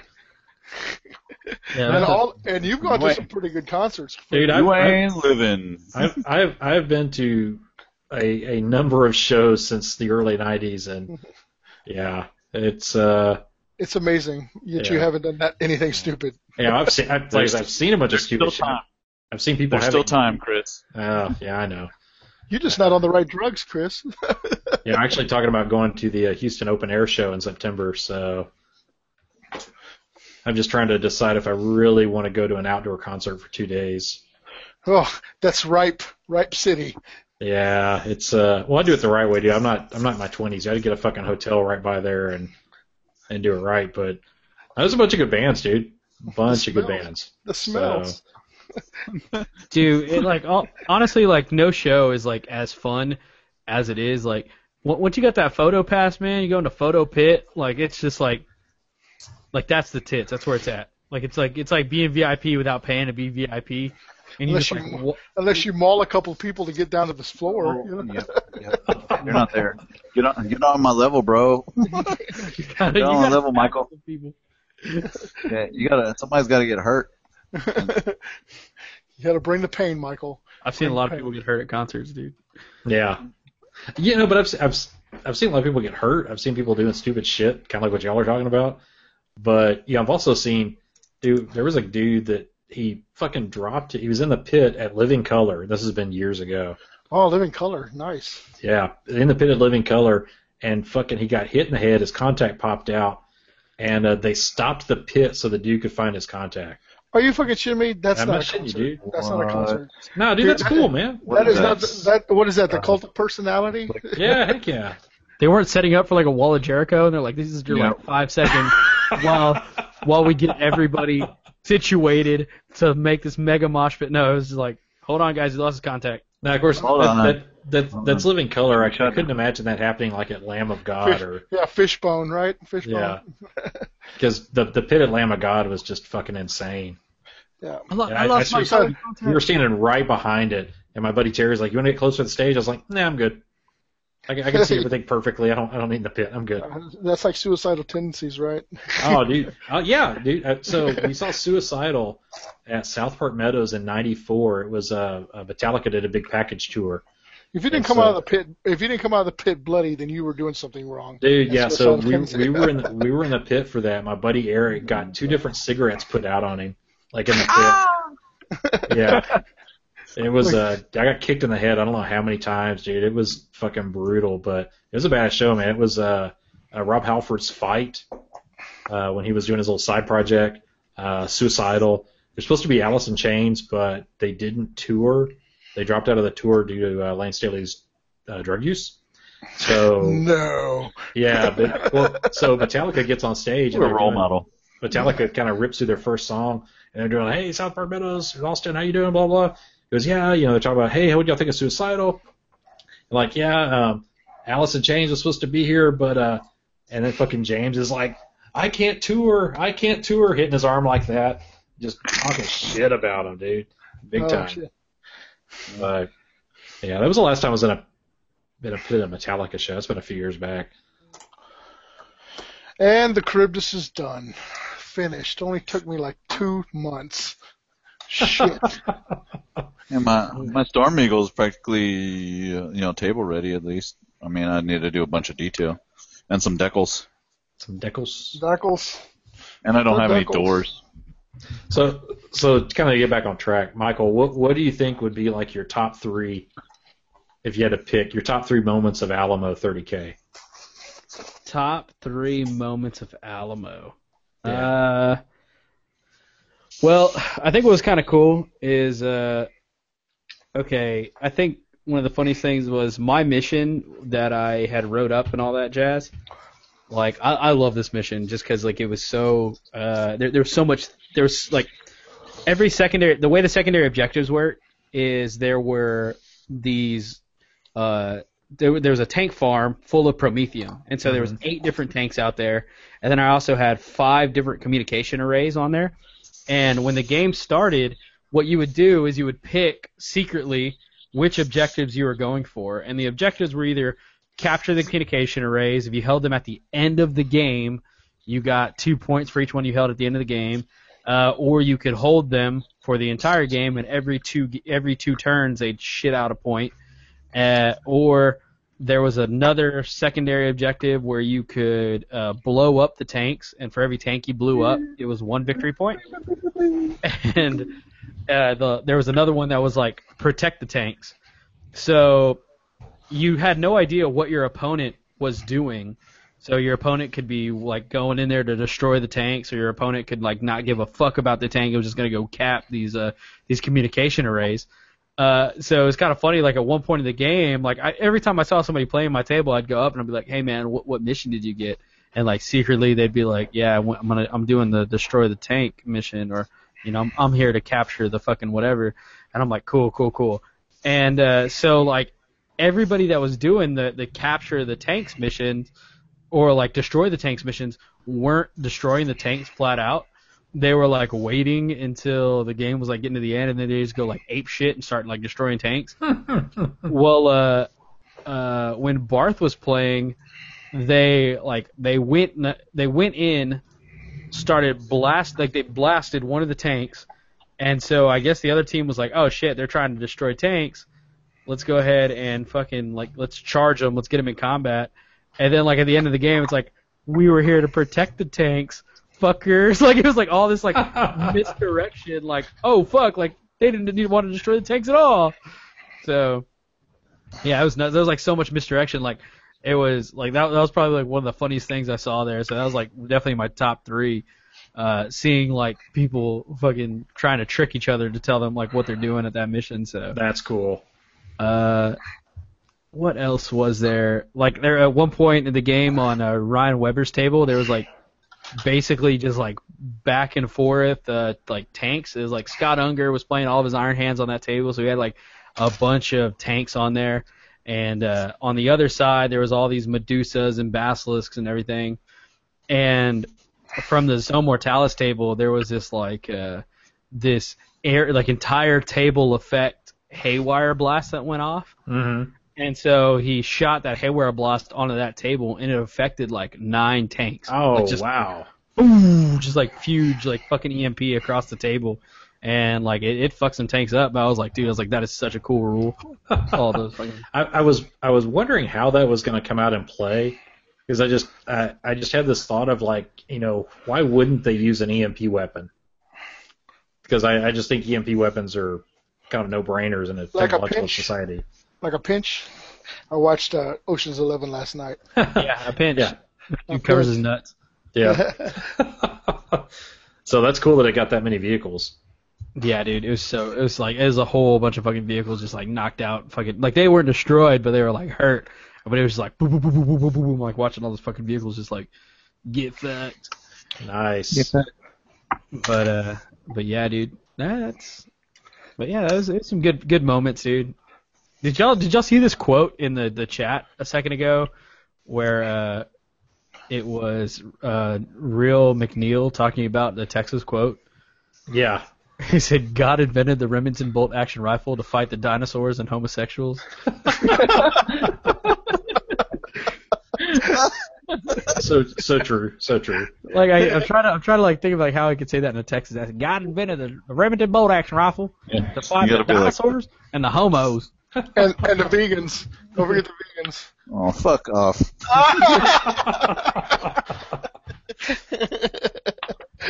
Uh, this shit'll turn hey you into a sexual tyrannosaurus, just like just like me. Oh, for everybody out there listening, like, go to Amazon right now and look up Dino. What is it? Dino, uh, like sex novels. They're real. Those are real things. I've seen them. I've seen them. Yeah. That's there's true. There's one called Tyrannosaurus. My my. It's it's called My Boss Tyrannosaurus Rex Turned Me Gay. And it's it's about a C E O Tyrannosaurus Rex that turns his uh...